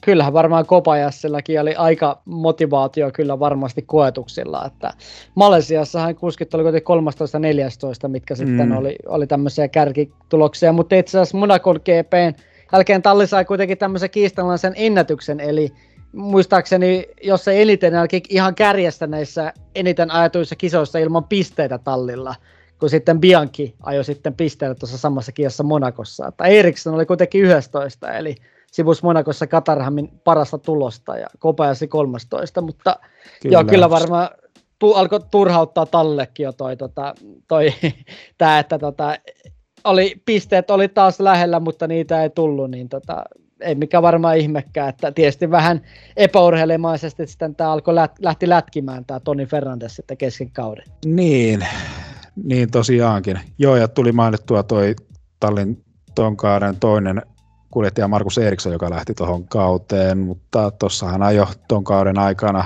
aikana sitten sponsori tuolla sitten tämä täydet neljä kuljettajaa, mikä on tuossa toi suurin saalittu määrä, mitä saa osallistua. Mutta joo, tosiaankin Toni Fernandesilla loppu usko tuohon talliinsa ja ilmeisesti vähän tällaisena synkkänä hetkenä julkaisi Twitteriinkin tällaisen julkaisun, joka nopeasti poistettiin, että Caterham oli, oli huono investointi ja, ja niin kuin tuhoon tuomittu jo alusta asti, joka sitten poisti sitten tämän viitin aika pikaisesti. Mutta joo, tiimistä lopulta myytiin. Tässä oli tällainen ö, nimetön tällaisen niin kuin sijoittajien muodostama allianssi, joka nimesi tuohon tallipäälliköksi Christian Albertsin.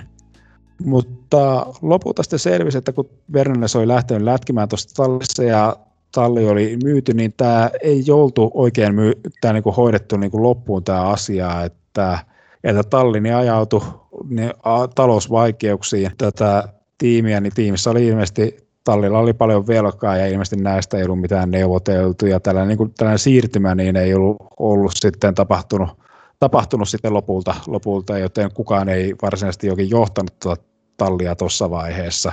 Ja tallihan sitten lopulta ajautui tuon Venäjän kilpailun jälkeen konkurssiin ja oli poissa tuosta Yhdysvaltain GPstä ja Brasilian GPstä ja palasi vasta sitten joukkotuollaisen rahoituksen voimin, voimin tuonne Abu Dhabin tuohon kauden niin kuin päättävään kilpailuun.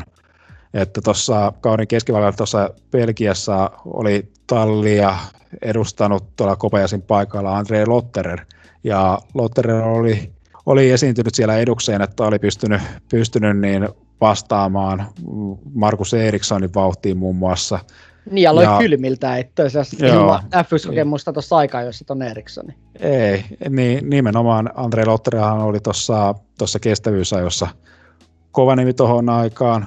Ja oli ollut aikoinaan muun muassa Jaguarin ainakin niin testikuljettajana, mutta ei ollut koskaan, koskaan päässyt tuohon, tuohon osallistumaan kilpailuun. Niin nyt toi näytön paikka ja tiimi oli tyytyväinen ja oli ilmeisesti tarjonnut Lotterelle mahdollisuutta niin osallistua johonkin muuhun kilpailuun, mutta Andre Lotterella oli tämän, tänne mahdollisuuden torjunut ja oli todennut, että, että oli, niinku, oli niinku ar- lyttäisi tuon F1, nyky F1-autojen tai sen hetkisen suorituskyvyn, että Vekissä niin tuntee, tuntee niin kuin enemmän ajavansa kilpaa kuin tuossa tuossa Caterhamin autossa, joka oli hänen mukaansa lähinnä tällaista köröttelyä. Mutta joo, tuossa sitten viimeiseen kilpailuun sinne oltiin ilmeisesti hankkimassa, hankkimassa niin tota, Rubens pari kelloakin ajamaan, mutta siinä vaiheessa FIA oli puuttunut siihen, että, että tätä, ei, tätä ei sitten sallittu, sallittu niin sarjan toimesta, koska tallilla oli jo täytettynä kaikki noin neljä, neljä tallipaikkaa, joten kopeasti jouduttiin tuomaan tuohon kilpailuun.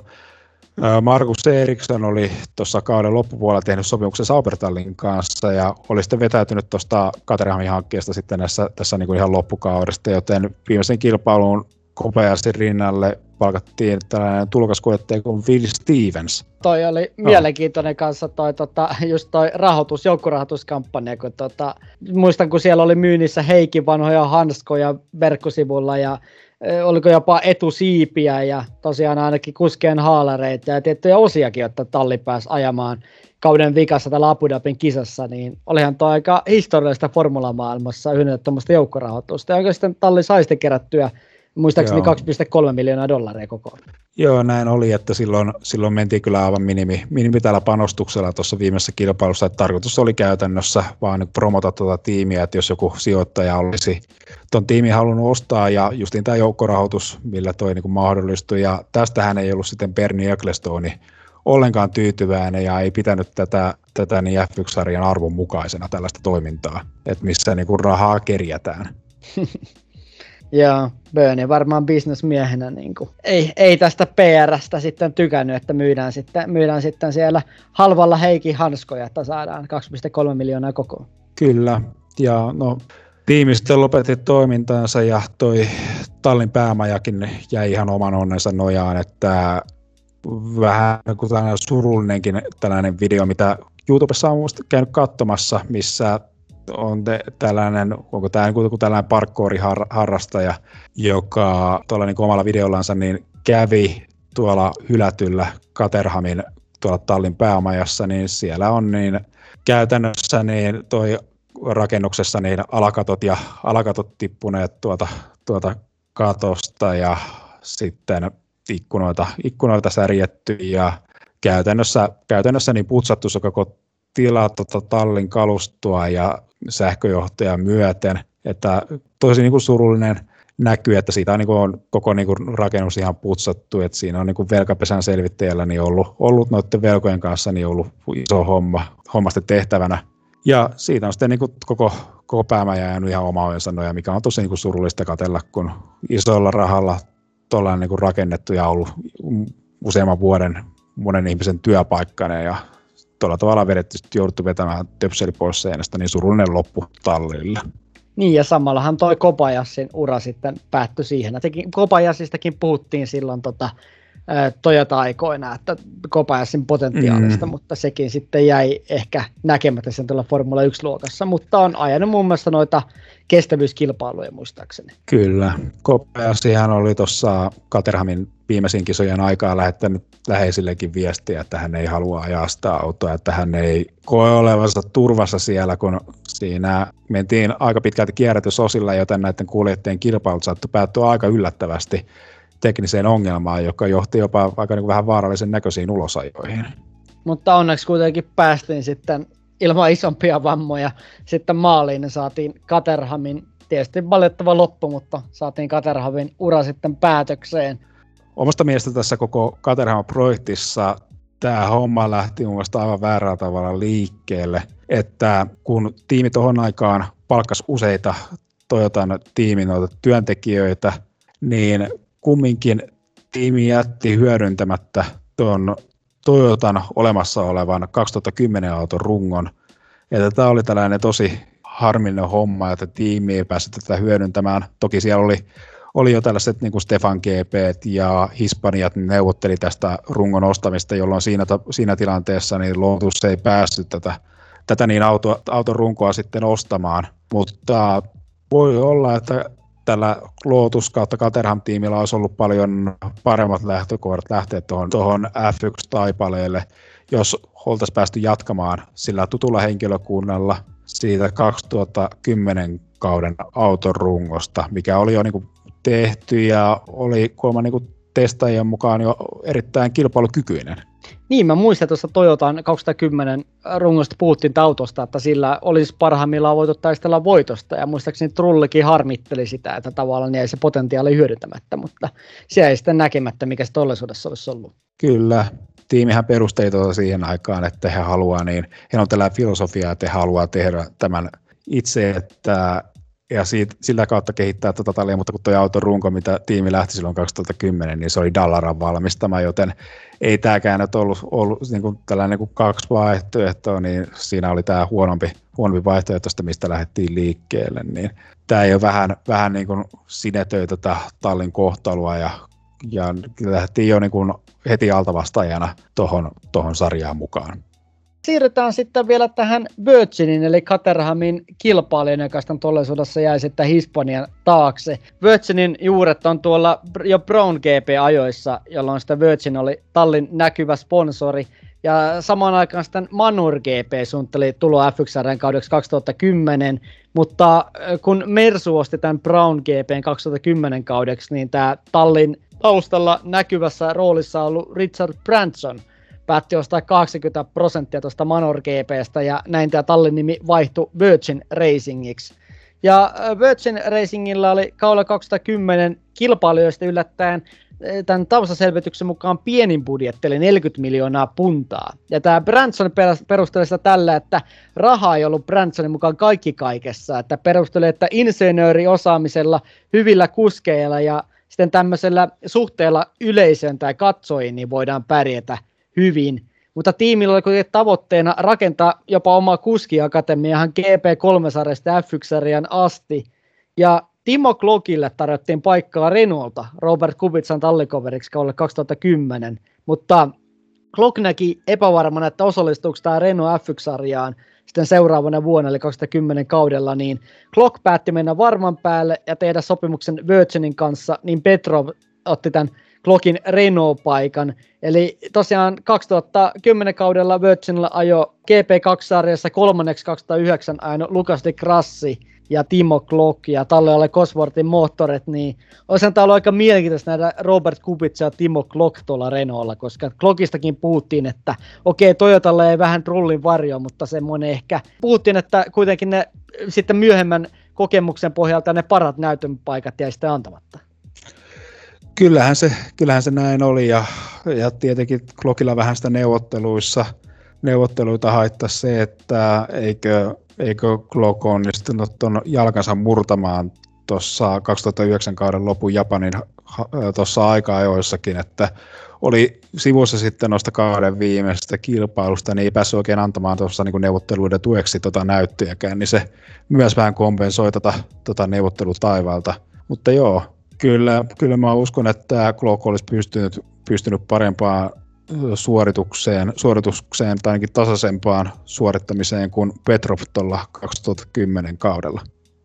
Mutta kyllä mä silti jotenkin uskon, että Kupitsa oli silti ollut Renaultissa ykkösnimi, että en kuitenkaan. Joo. Ehkä siinä vähän näki, että kun Trulli, äh, siis Trulli oli siellä kuitenkin pisteissä ja suorittamissa kuitenkin Glockin – kokonaisvaltaisesti edellä, niin tota, ehkä se kieli vähän myös tätä oleskelun tätä asetelmaa sitten kupitsaa vastaan. Siirrytään nyt tämän, katsomaan tätä avauskisaa joka tapauksessa, niin Bahrainissa Glockotti jopa lähtöruun 19 Heikin ja Trullin edestä. Ja tämä kuulemma aiheutti Toni Fernandesille huonoa oloa tai pahaa oloa tämän haasteen takia, että näki jo mielessään sitten sääret seivattuna itsensä tarjoilemassa sitten siellä Richard Bransonin lentokoneessa, että tätä, kun oli tämä veto tosiaan kyseessä, mikä käytiin läpi, mutta kisassa kuitenkin molemmat Virgin-kuskit keskeytti teknisiin vikoihin.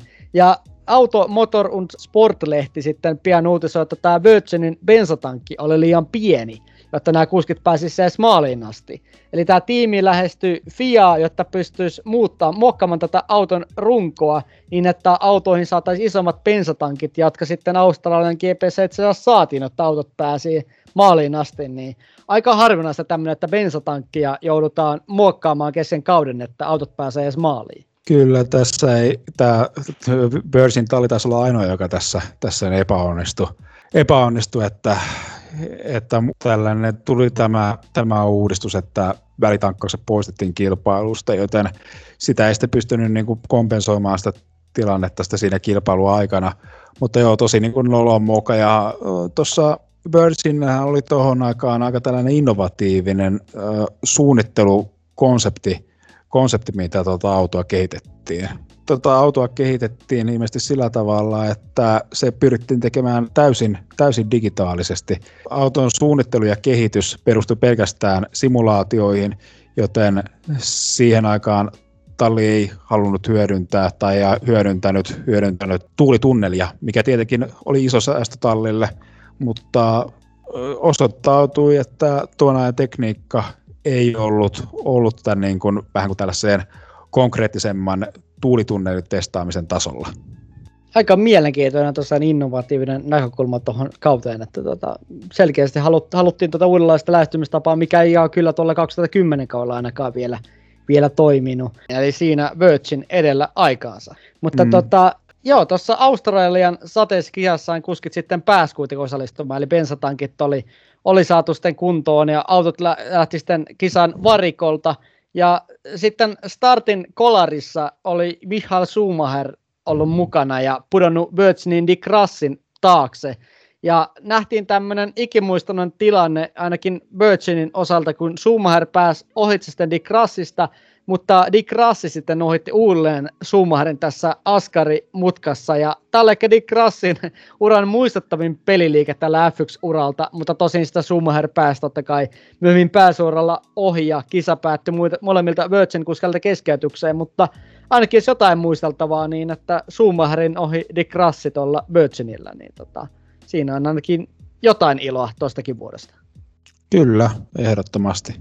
Ja Malesiassa sitten Dick Rassi sivus kauden tulevaa parasta sijoitusta oli 14, löi siellä Caterhamit ja HRT ihan ohituksillaan ja kauden aikana tuli sitten parannuksia autoon, joka näkyy erityisesti aikajovauhdissa, jossa sitten oltiin silloin tällöin jopa Caterhamien edeltä, mutta sitten usein Caterhamit kuitenkin löi nämä Virgin, jolla oli paljon myös teknisiä ongelmia. Ja Japanissa Glock oli sitten 14, muuten tuotiin tämmöisiä sijaa 15-21, kun oltiin maalissa – ja 2010 loppupuolella Ecclestonella alkoi mennä jo hermot tähän Virginiin, samoin sitten kuin muihin uusiin talleihin, ja sanoi jopa, että näinkin suoraan, että näistä rammoista, rampatalleista pitäisi päästä eroon. Tarkoitti näitä kolme uutta tallia, ja sanoi myös, että Richard Bransonin pitäisi laittaa enemmän rahaa Virginiin, jotta se saataisiin enemmän tuonne kärkeen mukaan, eikä laustamaan tuolla perässä. Ja mutta vaikka Hispanilla sitten oli itampi auto, niin Virgin oli, oli niin epäluotettava, että keskeytti usein sitä Hispanian edeltä. Ja Virgin oli 210 M-pisteissä viimeinen ja Caterhamin jopa Hispaniankin takana. Sitten 2011 kaudeksi tämä venäläinen autovalmistaja Marussia osti sitten osan tallista ja tallin nimeksi tuli Marussia Virgin Racing ja samalla tämä lisenssi vaihtui brittiläisestä venäläiseksi. Tallin kuskenasta jatkoi Glock ja toisessa kuskiksi tuli belgialainen Jerome Jerome Ambrosi, joka on tuolta Formula E-sarjastakin sitten myöhemmin tuttu. Autossa sitten ei ollut tätä toksikaudeksi tullutta kersijärjestelmää kustannustehokkaista syistä. Sen sijaan talli sanoi, että keskittyy hydrauliikan ja vaihdelaatikon parantamiseen. Ja jo tässä kauden alla Australiassa epäiltiin, että pystyykö tällä autolla ajamaan edes kisoja loppuun, mutta autot kuitenkin pääsi kisaan mukaan lähtöruudukon hännille. Glock keskeytyi teknisiin vikoihin, mutta Ambrosia pääsi jopa siellä 14, kun sitä Sauberit hylättiin siitä edestä. Sitten tuossa kauden kehittyessä Turkin GP talli sai ensimmäisen isomman päivityksen, ja Glock kuvaili tämmöiseksi, tämmöiseksi extreme-tason päivitykseksi, mutta tota, se ei kauheasti kuitenkin tätä vauhtia parantanut. Ja sitten jo Saksan kisassa Glock tiivisti tämän olennaisen tästä kaudesta tiimiradiossa sanon, että tämä tiimi tekee asiat Glockille vaikeaksi. Ja sitten sanoi jälkeen, että tämä kommentti oli tarvittu vitsiksi ja seuraavana päivänä Glock sanoi, että jatkaisi sitten tiimissä 2014 kauteen asti, mutta mikä ei sitten kuitenkaan tullut toteutumaan. Mm. Mutta mutta Italiassa nähtiin sitten yksi kauden kohokohtista, kun Glock oli maalissa 15. Tosin sitten oli viimeinen, viimeinen kisan sitten maalin tulleista autoista. Ja tämä vauhti sitten heitteli kauden ajan, eli Intiassa Glock jäi 107 prosentin säännön ulkopuolelle kahdella sekunnille ja Ambrosio pääsi kuitenkin sisään. Mutta Glock pääsi kuitenkin sitten kisaan, koska ajat oli kohtuullisia harjoituksissa – ja lopputuloksena tuosta kaudesta oli lopulta 214 14 sijaa ja tekniset muret jätti tallin taas sitten Hispanian taakse ja viimeiselle MM-sijalle. Mutta kun siirrettiin kauteen 2012, niin talli sitten vaihtui kokonaan Marussia Racingiksi ja Virgin vetäytyi sitten tuosta tallissa mukana olosta ja tallissa jatkoi vielä Timo Klock ja ranskalainen Charles Pick. Ja tällä uudella autolla ei ajaa talvitestiä lainkaan, vaan talli sitten ajoi testissä 2011 kauden autolla. Tallihan sitten epäonnistui törmäystesteissä ja päätti sen keskittyä auton turvallisuuden parantamiseen. Talli tota, oli ainoa gridillä edelleen, jolla ei ollut tätä KERS-järjestelmää autossa. Niin, mutta sitten myös HRT sitten päätti ton KERSin poistaa kauden mittaan mutta kuitenkin tehtiin tuollakin kaudella sitä semmoista historiaa Belgian GPssä, että vapausharjoituksessa Charles Pick oli nopein ja Glock 6 sateisissa olosuhteissa, mutta toki vain kymmenen kuskia osallistui harjoituksiin, niin jonkinlaista historiaa. Tulee vähän toi Minarin tarina mieleen tuosta 2000-luvulla tuossa aikaisemmin. Vähän samanlaista yhtymäkohtia. Mutta kauden parhaaksi tulokseksi jäi sitten Glockin sija 12 Singaporesta, ja auton luottavuus parani, ja Glock oli sitten ajo maalin kaikissa paitsi kahdessa kisasta, joista sitten Valensiassa kärsi sitten suolistotulehduksesta. Ja Marussia oli pisteessä 11 häviten sitten Katarhamilla ton siellä 10 viimeisessä kisassa. Ja kun kaudeksi 2013, siellä on jo kuskeina Max Chilton ja Timo Klokin oli tarkoitus jatkaa, mutta tallin taloudellinen tilanne sitten pakotti ottamaan kuskiksi Luis Rasian, joka oli GP2 toinen 2012. Mutta kuitenkin tällä Luiksella ei ollut riittävästi sponsorirahaa, joten toiseksi kuskiksi tuli tämä mulle tuttu nimi Jules Bianchi. Ja toi alukaushan alkoi ihan hyvin. Avoskisessa oltiin aikoissa Katerhamin edellä ja Malasiassa Bianchi maalissa 13, mutta koko vuoden läpi Katerhamit ja Marusiat oli lähtöruudukon mm. viimeisissä ruudukoissa. Mutta Max Chilton teki tämän ennätyksen sitten tulokkaana, eli oli joka kisassa sitten maalissa. Tämähän oli tavallaan tulokkaalle tietynlainen ennätys. Kyllä, se oli, se on tärkeä, oli tärkeää tuolle tiimille kumminkin, että vaikka Max Hilton ei kyllä minkälaista vauhtia koskaan, koskaan niin osoittanut, mutta oli kumminkin sellainen varma kuljettaja, että pystyi tuomaan auton ehjänä maaliin, niin siitä, siitä toki plussat. Ja Biankin 13 sijaan avulla sen talli MM-sarjassa 10 ja löi sitten Caterhamin ensimmäistä kertaa tuolla 2013 kaudella. 2014 sitten kuskeena jatko toi Chilton ja Bianchi, ja Marussen auto oli vähän aikaisempaa parempi, ja alkupuolesta Chilton oli 13 Malesiassa ja Bahrainissa, ja iso yllätys oli sitten, kun kuivalla kelillä Monakossa Bianchi oli yhdeksäs, ja kiassa muun muassa tämä Kimi ja Magnussen kolaroi, ja Bianchi pystyi hyödyntämään näitä tilanteita, ja toi Marussen ensimmäiset pistet, että tätähän kuvaillaan vähän tämmöiseksi Bianchin uroteokset on sitten muisteltu jälkikäteen. Kyllä, aivan, aivan järjettömän kuva suoritus. Että toki siinä oli vähän, vähän ongelmia tuolla vähän kuin nopeammilla autoilla, mutta siellä Monakossa, että niin tällä, aika niin kuin yllätyksellinen tällä Monakon kilpailu, että kun siellä oli keskeytyksiä ja Bianchi vältti, vältti noi tuollaiset luokut tuossa radalla. Ja oliko jopa, että sai tuossa kilpailun aikana, aikana tällaiseen lisättävän aikarangaistuksen, mutta onnistui onnistui repimään sen verran tuosta autosta sen verran irti, että pystyi pitämään tuon pistesijan. Joo, se oli kyllä tosi kova, kova tuota suoritus Marus sieltä. Ja, erityisesti tuota Biankilta. Ja Englannissakin Biankista oli 14, mutta tänään jälkeen muuten kaussa oli aika, aika semmoista tuulimyllyä vastaan taistelua mitä aikaisemminkin. Ja tämä jäi sitten tämän Monakon hienon suorituksen yhdeksännen sijaan tota, lisäksi mieleen tämä kausi siitä, kun sitten tuolla Japanissa tästä Biankin tragediasta sitten, kun tuolla sateessa Susukassa Biankilta lähti autosta liukumaan käsistä ja keskeyttäneen sutilin auton nostaneen traktorin alle ja Biankihan sitten menehtyi onnettomuudessa saamissa vammoin sitten oltua melkein vuoden koomassa, niin tota, sitten muistan, kun seuraavassa kisassa Marussia muistaakseni ajat, kunnianosoituksena ajattikin sitten vain yhtä autoa, että oli ikävä tarina tämmöisellä lupaavalla nuorella kuljettajalla, josta sitten jo onnosteltiin tuonne Kiminkin tilat tuonne Ferrarille. Kyllä, Jules Bianchi oli kyllä ton, ton niin sukupolven kyllä ehkä niin lahjakkaan kuljettaja ja kyllähän toi Ferrari-tiimistäkin oli, oli niin annettu viestiä, että Bianchille oltiin jo tehty ennen tota surullista Japanin GPtä sopimus tuonne Sauberille ja siitä olisi ollut sitten aikanaan, aikanaan sitten suunnitelma niin nostaa, nostaa aika niin kuin nopealla, nopealla sitten ajaa Bianchi tuohon emotalli Ferrarille. Niin piankin puhutaan monesti, että olisi, tämmöinen, olisi ollut Leclerkin kaltainen tämmöinen supertähti. Ja tavallaan myös Leclerkille myös ollut semmoinen esikuva.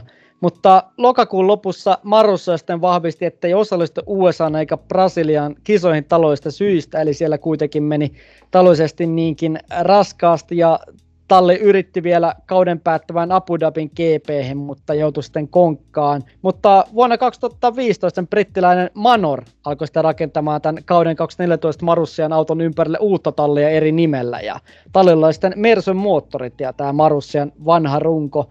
silloin kuskeina oli 2015 Will Stevens ja Espanjan Roberto Merhi, sekä viideksi Merhin tilalla Jenkki Alexander Rossi. Parhaat tulokset siltä kaudelta oli Merhin sija 12 Englannista mm. ja Rossin sija 12 Austinista ja Steven myös Englannissa 13. Mutta tota, jämätalleissa Manor oli pisteissä viimeinen ja sitten siellä 10. McLaren oli 9. 27 pistettä edellä.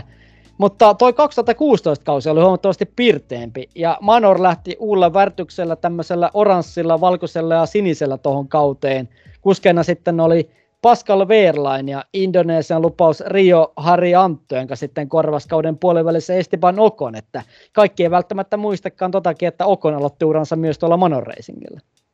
Kyllä, ja joo, tosiaankin tuohon aikaan, aikaan noissa moottoreiden suorituskyvyssä oli, oli niin kuin eroa, eroa vielä aika paljon, että vaikka Ferrari oli onnistunut, onnistunut kirimään tota Mersun moottorin ylivertaisuutta, mutta siellä esimerkiksi niin Renaultti oli ja Honda olivat aika niin kuin altavastaajina – joten, joten aika tällainen niin ehkä niin kuin myös tuon auton, auton tehtyjen uudistusten johdosta, mutta ennen kaikkea niin tuon Mersu-moottorin avulla Marussia onnistui nostamaan osakkeitansa aika reippaasti.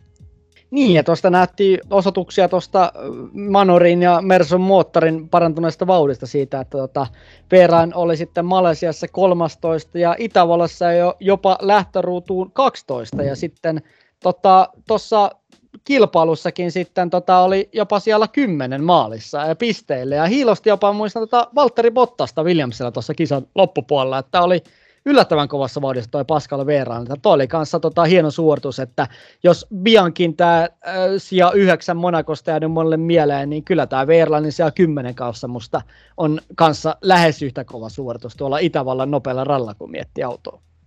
On ehdottomasti, ehdottomasti. Jos Manorilla kautta Marusialla pystyy, pystyy pisteitä ottaa, niin kyllä se on aika sellainen ikimuistoinen suoritus.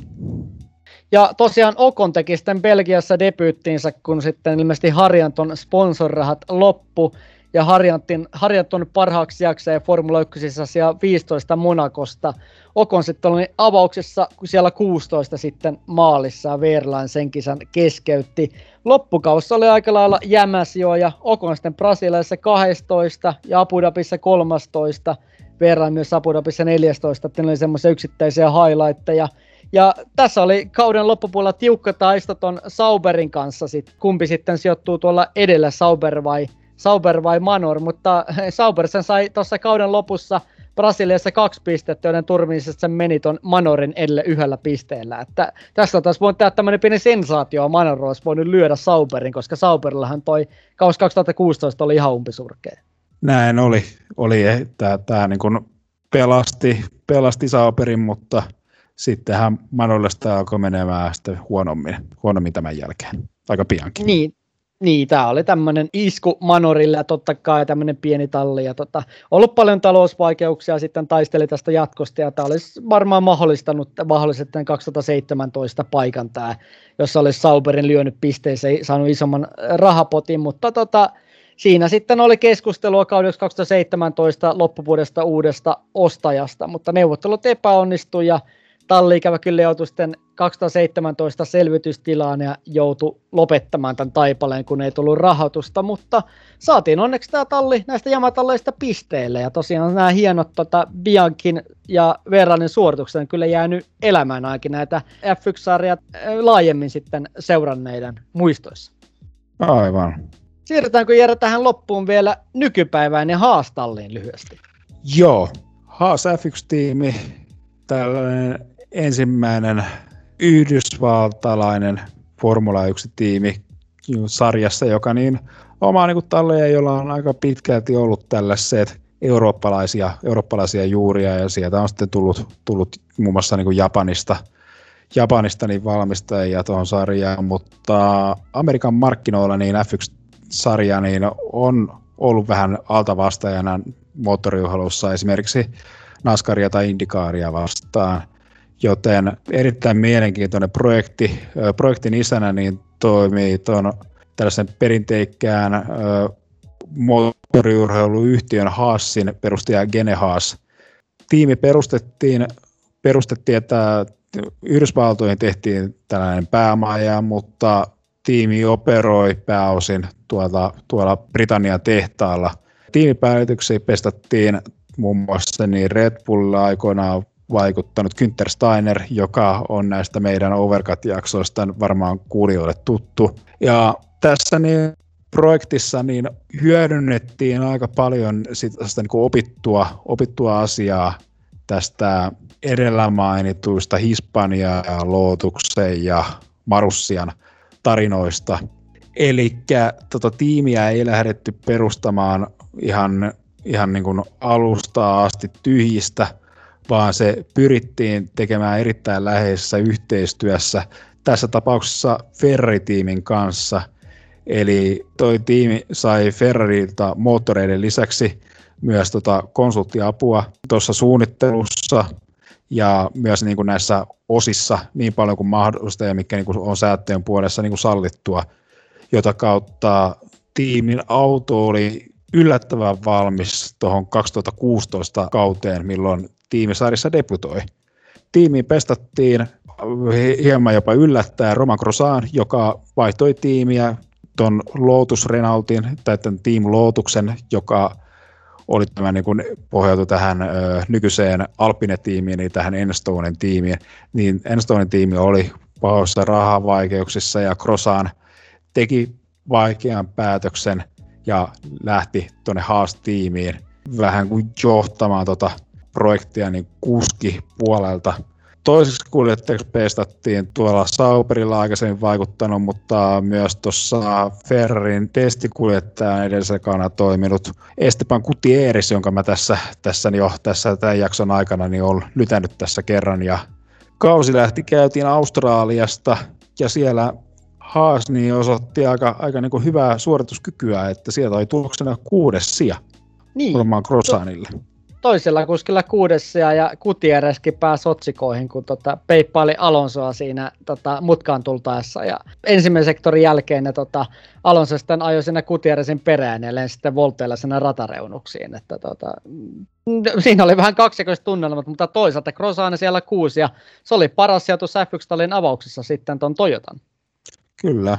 Ja tämä vielä parani sitten tämä kauden paras sijoitus tästä, että heti seuraavassa kilpailussa Crossan oli viides, viides joka oli niin kuin aivan loistava, loistava suoritus tallilta. Ja Crossan onnistui yksittäisessä kilpailussa napsimaan noita, että erityisesti tuo alkukausi oli suorastaan loistava, kun heti neljännessä kilpailussakin, niin sieltä oli tuloksena kahdeksas sija, mutta siitä sitten vähän kun lähti tuossa tällä tuolla kaudella, niin noi tulokset vähän hiipumaan, että sen jälkeen niin ei enää ollut kuin tuota Itävallasta seitsemäs sija. Ja Yhdysvalloista kotikisasta kymmenessä tuomisena, mikä oli niin kuin, äh, sitten vähän päätti tuon kauden vähän kuin negatiivisempaan sävyyn. Tallin toinen kuljettaja Esteban Gutierrez ei pystynyt tälläkään kaudella edustamaan tai niin kuin tuomaan tulosta tallilleen. Esteban Gutierrez ei saanut yhtään pistettä tuolla kaudella. Että tällainen niin kuin Esteban Gutierrezin niin, paras tähtihetki oli muistaakseni Italian Monsan aika, mistä pääsi hyvällä sijalla lähtemään kilpailuun, mutta munasi startin eikä siinäkään kilpailussa onnistunut. Sitten äh, saalistamaan pistettä ja tämä niin kuin alkoi vähän purkautumaan, että purkautumaan sitten toi, toi, toi Tallinnan tämä paine, että Gutierrez alkoi muassa kiuttelemaan tuossa Brasilian GPn keskeytyksen. Päätteeksi ja alkoi riitelemään siellä varikolla tuon tallipäällikkö Günther Steinerin kanssa. Niin, Gutierrez oli vähän tuolla Haasilla semmoinen 11 sijan spesialisti, tai neljä kertaa oli muistaakseni 11, että sitten pisteitä ei tullut yhtään, ja musta tota, niin, Gutierrez vähän sitten alkoi riitautua tuon Steinerin kanssa, ja vähän oli sitä mieltä, että olisi ansannut jatkosopimuksen seuraavaksi kaudeksi, koska tavallaan niin kun, että oli niin lähellä päästä pisteitä, mutta syystä tai toisesta ei sitten pisteelle päässyt. Mutta kyllä se Krosan on siellä selkeästi se vahvempi kuski, mutta M-pisteessä kuitenkin musta debuttikaudella ja kahdeksan oli aika hyvä tulos. Löi kuitenkin sitä Sauberin ja Manorin pisteessä. Oli ehdottomasti, ehdottomasti sellainen ylisuorittaminen niin kuin lähtökohtiin nähden, että ei osattu tuollaista tulosta odottaa. Mutta joo, tosiaankin Krosan oli se ykköshevonen. Ehkä niin kuin meni Krosanilla tuossa loppukaudella vähän kiukutteluksi. Muun muassa tuo jarrujen, jarrusta valittaminen oli vähän sellainen klisee, mitä tuolla 2016 kaudella tapahtui. Mutta joo, 2017 kaudelle Kutieres korvattiin paljon tällaisella tasokkaammalla kuljettajalla Kevin Magnussenilla, joka oli lähtenyt sitten tuolta Renaultilta, Renaultilta pakoon epäselvän niin kuin tuon tallipaikkatilanteen johdosta ja pystyi suorittamaan Gutierrezia paremmin. Vaikka, vaikka niin näissä loppupisteissä ei pystynyt peittoamaan tallikaveri Krosania, mutta pystyy tuomaan, tuomaan tallille niin yksittäisissä kisoissa pisteitä, joten toi talli pystyi säilyttämään tuon kahdeksannen sijaan tuossa M-taistossa. Niin, ja löi peräti McLaren, että tavallaan tasaisia pisteitä. Vistänen tuo, että Krosa muistaakseni kahdeksan kertaa pisteille ja Magnussen viisi. Ja tota, tosiaan Krosanin paras tulos kuudes Itävallasta ja Magnussenin seitsemäs pakusta, niin hyviä pisteitä. Ja onhan se nyt kovat tulos joka tapauksessa. Olihan McLarenilla tietysti ongelmia Hondan kanssa, mutta silti, että tota, silti jos tota löi pisteissä tuon McLarenin, niin tota, onhan se kova mm. tulos toisella kaudella. Kyllä, Tuolla 2017 kaudella toi jälleen kerran vähän toi Haassin suorituskyky tipahti, koska tiimi alkoi keskittymään jo tulevaan kauteen. Ja se oikeastaan tuotti tuotti tuossa alkukaudesta hedelmääkin, että Australiassa kauden alussa niin tiimihän olisi ollut matkalla tosi komeaa pistepottiin, mutta tiimillä meni niin kuin, vähän kuin melkein peräkkäisillä kierroksilla varikkostopit mönkään – ja molemmat kuljettajat joutu keskeyttämään, kun ei saatu toista auton rengasta kiinni, tuota pulttia kiinni, joten, joten molemmat joutuu ajan sitten jättämään kilpailun kesken, kun rengas, rengas alkoi irtoamaan varikkostopin jälkeen. Mutta tällainen aika, aika niin kuin hieno, hieno suoritus Kevin Magnussenilta Paharainissa sitten seuraavassa kilpailussa, niin viides sija. Joo, tuolla kaudella oli tosi hyviä otteita noita kuljettajilta ja Haasin, Haasin paras kausi, koska esimerkiksi tuolla Itävallassa se huikee neljässä ja Krosanilta, että se oli Krosanin paras ja Haasilla ja tota, siinähän puhuttiin, että jos olisi joku kuski keskeyttänyt mieltä, niin olisi ollut Haas podiumilla, että lähellä ainakin päästiin. Kyllä, se oli kokonaisuudessaan Tallilta tosi, tosi mahtava kisa, kun Magnus Seenikin oli viides siinä kilpailussa. Ja muistan tuohon aikaan, aikaan niin huhultiin Ferrarin seuraavan kauden kuljettajia, niin siinähän oli yhdessä vaiheessa niin tällainen potentiaalinen vaihtoehto, että jos Kimille oltaisiin tarjottu 2019 kaudeksi vielä sopparia, niin Leclerc olisi sitten siirtynyt tällaiseen vähän kuin tallien ravintoketjussa korkeammalla olevaan haastalliin Sauperin sijasta – mutta näin ei kuitenkaan sitten käynyt. Olihan tämä 2018 kausi vielä, vielä kiteytettynä, niin tota, mietti, että Magnussen ajoi tosiaan nopeamman kierroksen tälle Singaporessa, mutta tietysti vähän tuli Krosanin kolareita, mutta mietti tätä pistettä tota suoritta, suorittamista, niin 2018 Haas M-pisteissä viides, ja mietti näitä talleja, mitkä jää taakse. McLaren, Force India, Toro Rossa, Sauber ja Williams, niin mm. olihan tämä musta jälkikäteen miettinyt aivan huikea kausi ja jopa tavallaan sensaatio tämä Haasin kausi 2018. Nimenomaan, tasaisesti tuli pisteet ja kun tietää, että kuinka paljon niitä pisteitä heitettiin, niin romukoppaan, no erityisesti Krosanin toimesta, niin erittäin, erittäin loistava, loistava kausi talli, tai tallihan sai tuohon aikaan kritiikkiä muuta talleita, kun tuo auto muistutti aika paljon Ferraria. Ferrari, että siinä oli, oli vähän samanlaisia suunnitteluratkaisuja hyödynnetty, mutta tiimi pystyi todistamaan, että, että toimi niin sääntöjen puitteissa, eli siinä sitten ollut, ollut sitten valit, tuolle valittamiselle sanasijaa. Mutta joo, siirrytään tuohon 2019 kauteen, milloin noi tiimin jo tämä nyky, nykyäänkin vallitseva alamäki niin vallitsee, että milloin toi niin tämä tiimin nykyinen alamäki alkoi. Eli 2019 kausi, ennen kauden alkua tiimi julkisti tällaisen merkittävän uuden nimisponsorin, Rich Energy, tällaisen uuden energiajuoma juomayrityksen, jota edusti tällainen kaveri kuin William Story. Jo ennen tätä kauden alkua noista testeistä Storihan oli aika näkyvästi esillä. Ensinnäkin edusti tiimiä näissä kaikissa näissä PR-tilaisuuksissa ja tiimin autokin oli, oli saanut uuden värityksen tässä mustakultaisen värityksen tämän Rich Energyn tulon johdosta. ja Storyhan viittaili tuossa testeissäkin, että siellä oli yhtä, yksittäisenä päivänä Grosani Red Bullia edellä noissa kierrosajoissa, niin Storyhan sortui vähän tällaiseen aika lapselliseen käytökseenkin siellä sosiaalisen median puolella, että, että julisti, että, että kuinka vähän aikaa Ritz on ollut tuossa F1-sarjassa, niin he pystyvät niin tässä heti ensimetrillä niin peittaamaan selkeästi kokeneempaa Red Bull-organisaatiota, mikä nyt sitten kaikki tietää, että mikä testien merkitys lopulta sitten on tuohon verrattuna noihin kisatuloksiin.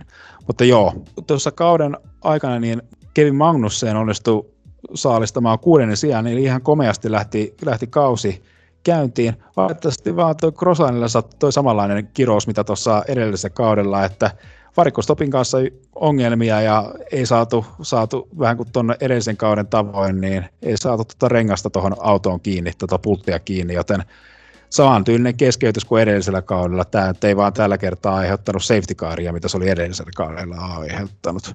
Mutta niin sitten kuitenkin paras tulos oli tuolta Saksan, eikö se ollut sadekisa, kun Krosan oli sitten seitsemäs? Joo, pitää, pitää paikkaansa. Pitää paikkaansa, että tuolla kaudellahan niin toi Hassin auto oli aika jossain niin suhteellisen nopea, mutta kisoissa sitten ilmi tällainen oikeastaan aivan käsittämätön renkaiden kuluminen, että vaikka niin kuin kilpailu alussa molemmat haasit saattoi olla siellä jossain kympin tuntumassa, mutta tosi nopeasti tuossa ensimmäisessä tintin aikana jo, niin toi vauhti vaan katosi tosi dramaattisesti, joten noi kuljettajat putos kuin kivet tuossa noissa sijoituksissa kilpailun, kilpailun jo aika niin kuin varhaisessa vaiheessa. Ja sitten tuossa kauden mittaan myös Rich Energy, niin tota energiajuomakin lähti sitten sieltä lätkimään. Joo, niin siinä, joo, siinä toi talli ei saanut tuolta Rich Energyltä näitä sovittuja sponsorirahoja, ja tätä vielä sitten hämmensi tämä William Storyn erittäin tällainen eriskummallinen käytös Twitterissä, missä esimerkiksi Silverstonein niin kolarissa, missä molemmat haasit aika, niin kuin vähän aika kevyenkin näköisesti niin osu toisiinsa, mutta joka johti aika dramaattisiin seuraamuksiin, että molemmat autot jouduttiin keskeyttämään, niin Storyhan tätä niin kuin tallin, niin kuin, vähän kuin tallin niin kuin edustajana tai pääsponsorina, niin ilkkui, ilkkui näitä kavereita, että siellä oli, oliko story, niin siinä jossain potosopatussa kuvassa jo jotain maitoautoa ja, että, ja oli teksti, että, että tosi, tosi, tosi hienoa duunia pojat. no, PR sekin. Kyllä, mutta joo, sponsorirahoja ei tullut ja sitten tuossa kauden aikana sitten niin toi ö, purettiin tallin, tallin ja tämän ö, Rich Energyn sopimus, että nyt jälkikäteen niin voidaan, voidaan ehkä todeta, että tämä Energy saattoi olla ihan täydellinen kusetus, että tällainen liiketoimintamalli, missä tätä tuotetta ei välttämättä edes ole olemassa, vaan tämä niin brändi aletaan luomaan jo tällaisella niin kuin rahakkaalla sponsorisopimuksella, niin tämähän on aika, aika niin kuin mielenkiintoinen ja vastaa tässä niin kuin huijaustella niin tasolta aika paljon tätä, tätä Arrowsin Nigerian prinssi-saakaa. Sen voi kuunnella sieltä 2000-luvun jaksosta osasta kaksi, jos, tota, jos on joltain mm. jäänyt Nigerian huijaukset ohi, niin siellä sitten kunnon valistusta aiheesta. Kyllä. Mutta joo, tämä Ritsin, Ritsenötsin lähtö jätti sitten tuohon Haasin budjettiin aika, aikamoisen aukon, että jos tätä huijausta ei olisi ollut Haasassa ehkä ollut, ollut mahdollista niin solmia, solmia varsinkin tuollaisen mainion 2018 kauden jälkeen niin uusia yhteistyösopimuksia, mutta kun tämä pääsponsori, joka niin oli vienyt merkittävän osan tuosta auton sponsoritilasta, niin sitten lähti lätkimään, niin tiimihän joutui sitten aika niin kuin ison taloudelliseen pulaan. Niin. niin, ja 2019 tämän pisteessä sitten aikamoinen pudotus tuosta edellisestä vuodesta, kun oli tota, pisteissä viides, niin sitten tippui tota, pisteissä 2019 lopussa siellä yhdeksän ja löi ainoastaan Williamsin, jossa sitten oli Kupitsa ja Russell sitten ihan siellä jonojatkoja. Aivan. Meillä on ollut tässä Williamsi yhtenä potentiaalisena vaihtoehtona tähän surkeimpien tallien listaan, mutta onneksi nyt Williamsi on nostanut tuota tasoansa, niin me voidaan tällainen kuin hieno klassinen, klassinen tiimi niin säästää täältä tältä äh, kyseenalaiselta kunnialta, joten nyt tässä ollaan käsittelemässä Haassia. Että äh, 2020 kaudella niin tiimillä oli sitten lähti niin samalla kuskikaksikolla kuin näillä edellisillä kausilla, mutta auton suorituskyky oli jo tippunut sitten entisestään. Esimerkiksi se Alfa Romeo-talli talli siellä, niin toi kahdeksannella sijalla, niin oli, oli niin selkeästi edellä haastiimiä, ja tiimillä niin jo riitti niin pelkästään tekemistä ja tuon niin Williamsin kanssa. Mutta onnistu Magnussenin ja Krosanin tuolla 10 ja 9 sijalla takaamaan sen, että tiimi sai pitää tuon yhdeksännen sijan loppupisteissä. 2020 kausi oli aika vaikeaa kyntämistä, että lähinnä se Krosanin sija 9 Nürburgringiltä ja Magnusseni kymmenes ja Unkarista jäi, tota, jäi siitä sitten plakkariin ja eniten jäänyt ehkä toi kausi mieleen sitä Krosanin räjähtävästä jäähyväisestä Bahrainissa ja Magnussen ja Krosanin sitten uran lopussa tuolla Haasilla. Mm. Ja tässä niin Haasin Tarussahan ollaan nyt tultu tähän nykyaikaan, eli tällä kaudella 2021 tallia edustaa Nikita Masepin ja Mick Schumacher. Että on ihan mielenkiintoista nähdä, että miten, miten tämä esimerkiksi muun muassa Masepin tuon sponsorirahat ja sitten toi Mick Schumacherin tämä niinku potentiaali, niin miten nämä tulee realisoitumaan tuossa tallin tulevaisuudessa. Niin, ja sitten jääkö tämä Haas tällaiseksi takaisin tarpojaksi täällä, joka meidän listallakin esiteltiin näiden vikojen vuosien takia, vai iskeekö Haas semmoiseen pistesuoneen, voisi sanoa, jos Haas tosiaan panostaa tosiaan täysin ensi kauden auton kehittämiseen, ja tämä kausi on jätetty kokonaan auton kehityksen kannalta väliin, niin tota, mielenkiintoista nähdä, että mihin sitä suunta on sitten ensi vuonna. Ja tietysti nämä mm. kuljettajatkin myös tietynlainen mysteeri, että onko näistä kuskeista sellaisiksi auton kehittäjiksi. Kyllä. Musta tuntuu, että ensi kausi tulee määrittämään jo aika paljon, että Gene Haas ehkä haluaa niin nähdä tuossa tiimin kanssa vielä tuon ensi kauden, että mihin siinä riittää potentiaali, mutta jos siinäkin tulos tulee ensi kaudella olemaan tällaista tarpomista, niin voi olla, että Gene Haas ei enää näe mielekkääksi tuohon tiimiin rahan tuomisen.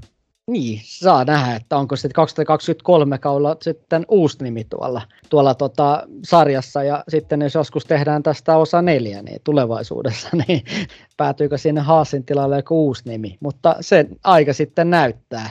Mutta Jere, nyt on kyllä meillä surkeimmat tallit käyty kattavasti läpi 90-luvulta tähän päivään, niin tota, tähän mahtuu paljon – ikimuistoisia tarinoita. Ja tota, se on toisaalta ilahduttava nähdä, että surkeimmillakin talleilla on tietynlainen paikka F1-historiassa näiden F1-lupausten uran alun aikaansaamisessa ja sitten myös vanhemmilla kaverilla toisinpäin tällaisessa F1-uran jäähdyttelypaikkana, jos miettii sillä tavalla.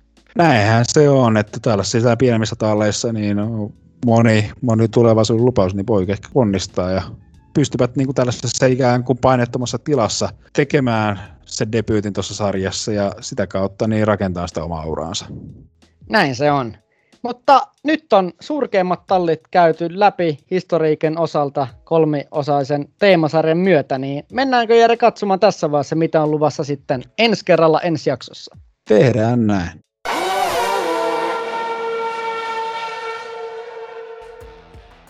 Eli ensi jaksossa päästään Formula E-sarjan mukana Meksikoon, jossa ajettiin Meksikossa Bueplan radalla, joka on ihan mielenkiintoinen sekoitus ovalia ja kilparataa. Ja muistuttaa aika paljon myös Indianapolista tillä tapaa Jenkeissä tuolta rataprofiililtaan, niin katsotaan uusi otanta ton Valensian jälkeen, miten toi Formula E-sarja soveltuu tämmöisellä perinteikkäälle kisaralla noiden tavallisten katuratojen sijaan. Aivan, nyt ollaan Formula E päästy vetää vähän henkeä, mutta nyt on sitten syöksy tähän viimeiseen, viimeiseen niin pyrähdykseen, koska MM-taiston ratkaisuhetket lähestyvät. Siellä on varmasti melkoista vaihtelua tuosta MM-sarjan pistetilanteessa tuon tuplaviikonlopun muodossa, että varmasti tilanteita riittää, joita sitten me Overcutissa käydään läpi. Ja jos on Overcutin jaksot päässyt ohi tai haluat kuunnella niitä uudelleen tai haluat tietää, mistä ne jatkossakin löytyy, niin eli Spotifysta, Podbeanista, iTunesista ja Google Podcasteista sekä meidän verkkosivulta overcut.fi voi kuunnella nykyiset ja tulevat jaksot.